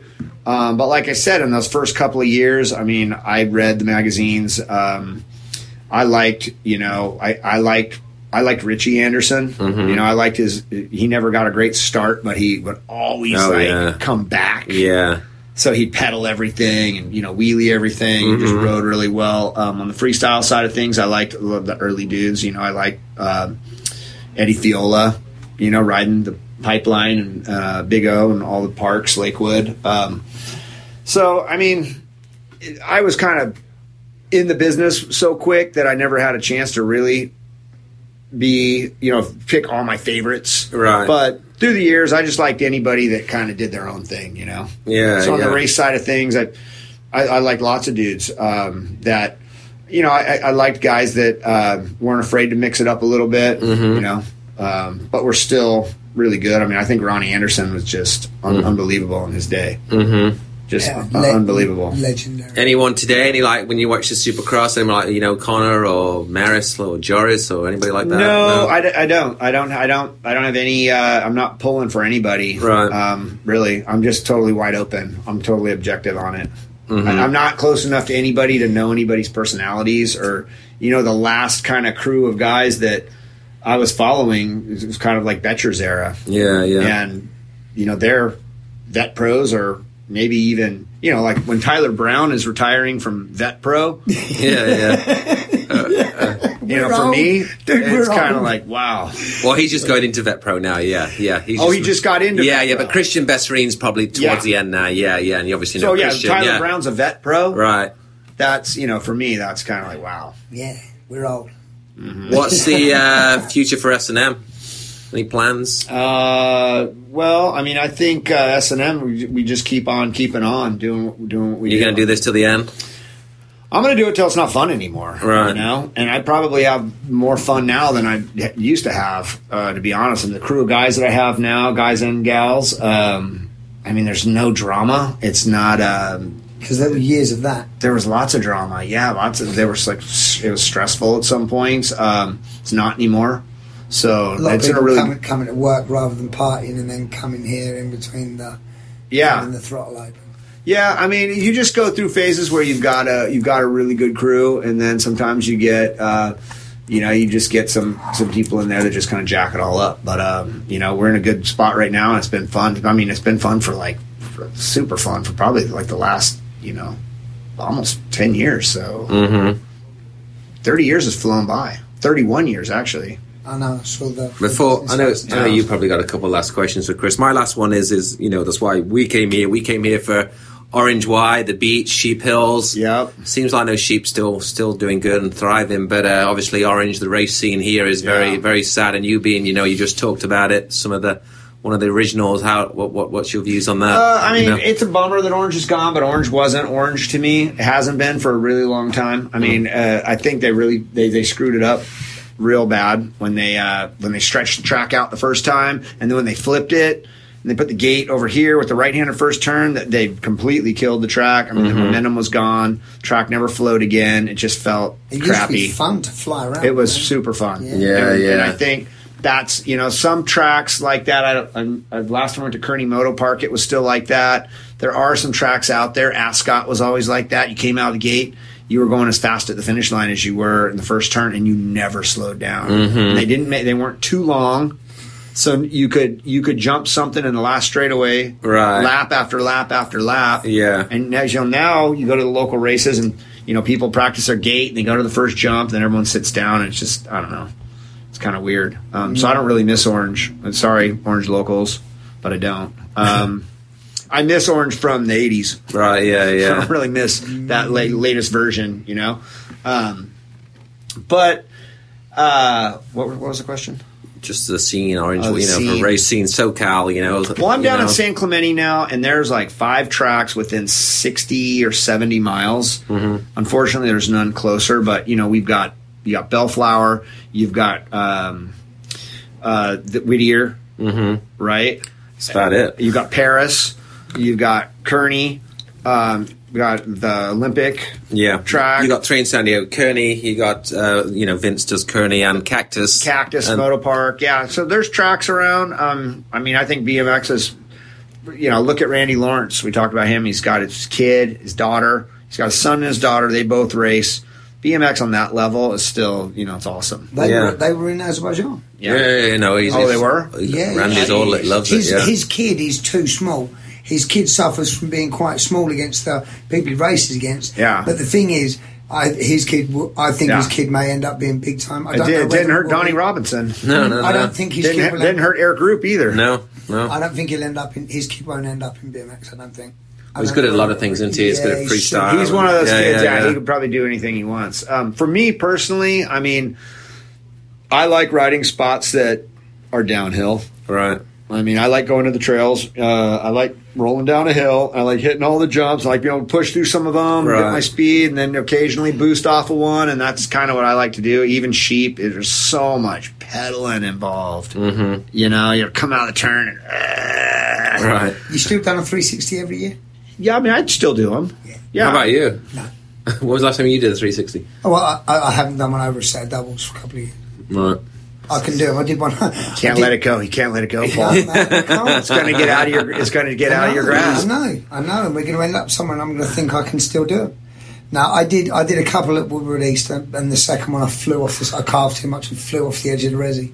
But yeah, I've got a. I, I was when I went back to England at Christmas, and I was going through all my VHS. I used to tape a lot of stuff in the nineties. You know, carry a camera around, and I've got some trails. I haven't sent it to you yet, Paul. Um, the mobile trails. Remember that? yeah. And You you're screaming you're me. actually screaming at him. This is ninety five. Now it's probably ninety six. Now you're I can't like, believe Paul, you- do a three sixty. Yeah. I'll give you new forks. Right. break your forks. Right. I remember the grief. Injury was on that trip. right. Yeah. Yep. I remember that. I remember that day. Yeah, I do too. That's funny. And you did it over the last set, and then you threw the bike. down Right, and yes, around. yes. yes, yeah, yeah. yeah, yeah, pumped. That was the days when the races and the freestyle, like, every kind of like Yeah. could be together during the week and then go off and do their things at the weekends. But it's obviously not like that anymore, is it? You know, so getting good at that. uh, Yeah, I don't know. I mean, uh, there was there's this kid Dallas Dunn that uh, we sponsor with S and M, who is an incredible street rider and park rider and dirt dirt rider. He raced this weekend. Oh, he raced yeah. in like the the 26 to 30 intermediate or whatever it is. He's got a kid Right. who's like 10. He raced. Um, there's a little bit of that kind of crossover happening, but uh, I think for the most part, the ra- the race thing is just and it's it's a lot of work. You know, Yeah, so some yeah. people are just like, man, I got to and I got to pay money. yeah. I gotta I gotta pay money to go out there and Mm-hmm. huff and puff around for for forty. You gotta really you gotta really like it, you know. Yeah. Yeah, you got to like it a lot more than Sheep Hills, which is free. Yeah, Like, because I'll come, Yeah. I'll drive you to Sheep Hills as much as you want to go. It doesn't cost me nothing. Except Right. maybe a Carl's Jr. on the way back. But, you know, to go to a race, entry fees, gas, like we're going to have to leave it to a whole day because your first moto's at 10 a.m. and your last race will be at billion o'clock. Yeah. no, I know. Well, that's kind of you know I sort of drifted into this retro uh, vintage motocross that I've been doing, and one of the things I like about it is the clubs are usually they're run by guys that are you know everybody's an adult and everybody has a bunch of stuff that they got to go do. So the one guy's r- club that I race in, his motto is, done by one. Yeah. one o'clock. Right. The races are done mm-hmm. by one o'clock every Sunday so, when he does them. So yeah, you got to be there at seven, but things going to be wrapped up and everybody handing out trophies at one o'clock and you're out of there. You had a BMX race. Yeah. You know, it's four o'clock in the afternoon. You're fried. It's 90 degrees out there. And then they're going to get into the 50 50. Right, Okay, yeah. everybody. We're going to be, you know, Pat, Right. we're going to be doing the 50 50 now. and then they start doing a drawing, mm-hmm. you know, a 50 50 drawing and pulling a ticket out. And you're like, gee. Right. Oh, yeah. And this is a local race that you haven't travelled to. Yeah. Like, we're not talking about somewhere you've got to drive four hours after. Right, and Right. then and then then everybody t- says to you, you know, oh, at the end of Saturday, like this weekend, the state races on Saturday. You coming back for the Gold Cup qualifier tomorrow? And I look at I look at Melissa and I look at the kids and I go, No. no, we can't come back for tomorrow. right. you know. We got to Um, fix. I, I, I it, we laugh about it, but I, you know, I'm sure, like you said, you're an entrepreneur, you're a little scammer, and obviously very intelligent for your age when you were a kid. I'm sure a lot of this is a manifestation of you found something, and all of a sudden it was like, ah, right, this is me. Yeah, well, I mean that's probably why we're still doing what we're doing because it just comes naturally, you know. And we're talking about BMX, whether it's the equipment, race, freestyle, or whatever. Like I've done a little bit of all of it. It all just comes. It just seems totally effortless to me. You know, like it's work, but it doesn't really feel. It doesn't really feel like work. Now, when it become when it feels like work is when you get outside of the bicycle part of it. You know? Yeah, yeah. When you get into some other BS, like some real world you know BS. That's when it, you kind of. But then, luckily, I'm able to delegate some of that to other, hire other people to handle stuff like that and let them handle it. You know, like And it- you mentioned the accounting. Like we've got you know some great, you know, people handling the accounting stuff. Mm-hmm. I don't wanna- I don't want to deal with that. I. Right. can if I have to, but I don't really want to. You know, Right. Are you glad that none of that stuff has are, you- are you glad that that hasn't ruined that inner thing that you have for BMX? Are you glad that? that Yeah, I mean, I think you got to be careful. I see a lot of guys in this industry, you know, that I've known for a long time, and they, you can tell they just get they just get their butts kicked, you know. And it's like they're I don't know, they're so like they're struggling with it, you know. They're they're getting you know stressed and you know, and then you're like. You're getting stressed because uh, you're in the BMX business, and some people owe you a bunch of money. Well, what do you think was? What did you think was going to happen Right, yeah. when you allowed those people to owe you a bunch of money? Yeah. Did you think they were going to just pay you? Mm-hmm. I mean, you get everything. You you ask for everything that happens to you in this business. Like I'd assume happens in every business. Right. This is the one I know, and when I see it, like you know, stressing people out, I just go, man, you're not you're not doing open heart surgery. You mm-hmm. know, you're not really doing anything important. You're just mm-hmm. making bike stuff, and then you're selling bike stuff to people, and. You know, hopefully you're having a good time doing it. And you're mm-hmm. doing it good, and people appreciate it, and you're still in business. Or if not, you just got to get out. So, and that's what happens. You know, people come in, and then they, and then they, if it's not right for you, it's not a good fit, you, you don't last. So, I don't know. I love this business, and I don't really see, you know, people do ask about you know selling it or whatever. I don't even know. I don't know why I would do that, Right, yeah, yeah. Still got to do something, haven't and I don't know Yeah. who would, you know who would be stupid enough to want I- to buy this business. I think, I think the com- it's not even a combination. I think, as with everything, you then are talking about things that don't exist, like offers that you can't refuse. Like if the guy comes in and says, "My son, I'm a multi-gazillionaire. My son loves S and M. I want to buy the company. I don't want to change anything, and I want to give everybody in the building a hundred thousand dollars now. I'm going to sign the checks." Oh, that's, And that's yeah. We're taking that deal. That's what I'm saying. But I mean, it's We're taking that deal, but that deal's not coming. Right. I'm gonna. I don't. I don't really have a last question. I just, um, you know, like I said at the beginning, similarly on the behalf, you know, on behalf of myself, everything that you've done for me. You know, there's there's so many instances like flying me across America on a day's notice because I've got an emergency. You let me run S and M products with GT stickers on them years and years and years. I mean, that's. I'm just my experience. You know, is paralleled by thousands, literally thousands of people everywhere else. So you know, I still like coming in. I like coming in once every six months and coming and wasting your time and bending your ear about. Let's, stuff. yeah, let's But- keep it. Let's keep it every six months. last last thing for my side, uh, Chris, was because you're like a lot of race guys, you know, people that probably don't follow you as much, Yeah. uh, are going to listen to this. Tell us a bit about the book, what's what's coming and everything, and how, Well, yeah, the book is uh, the book is, is almost done. I mean, it just needs a couple little design tweaks, and then the thing's off to the printer. It's got a, a bunch of stories about the early days. It's it's got a race section in it. You know, a bunch of funny stories. When it comes to S and M and the race scene, it's not really about championships and Right. uh, uh, number one plates and titles. It's more about road um, trips and fun. road trips and just you know crazy shit that's happened, whether it be the shoe incident or. Uh, Just wait a sec. just let me put my shoe back on. Uh, there's lots of you know those kinds of stories in there. There's uh, some big interviews with some of the uh, you know S and M's most notorious riders: Mike Hoder, Matt Beringer, uh, Dave Clymer, Josh Stricker. Those guys all have big interviews in the book. There's a uh, 4130 section, big pictorial, full page spreads of 41 of the most influential you know S and M riders in 30 years.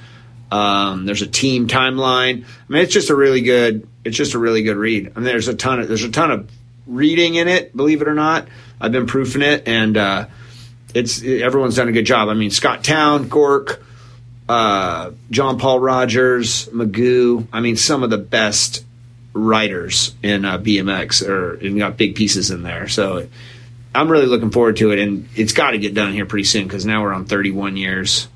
So you was you was were you 16 when you did S and M to start with? Uh, yeah, I was So- 16. so then that means that next year, I was in 11th grade. I was just wrapping up 11th grade, and I was 16 when we started. next year S and M will have been two thirds of your life. Wow.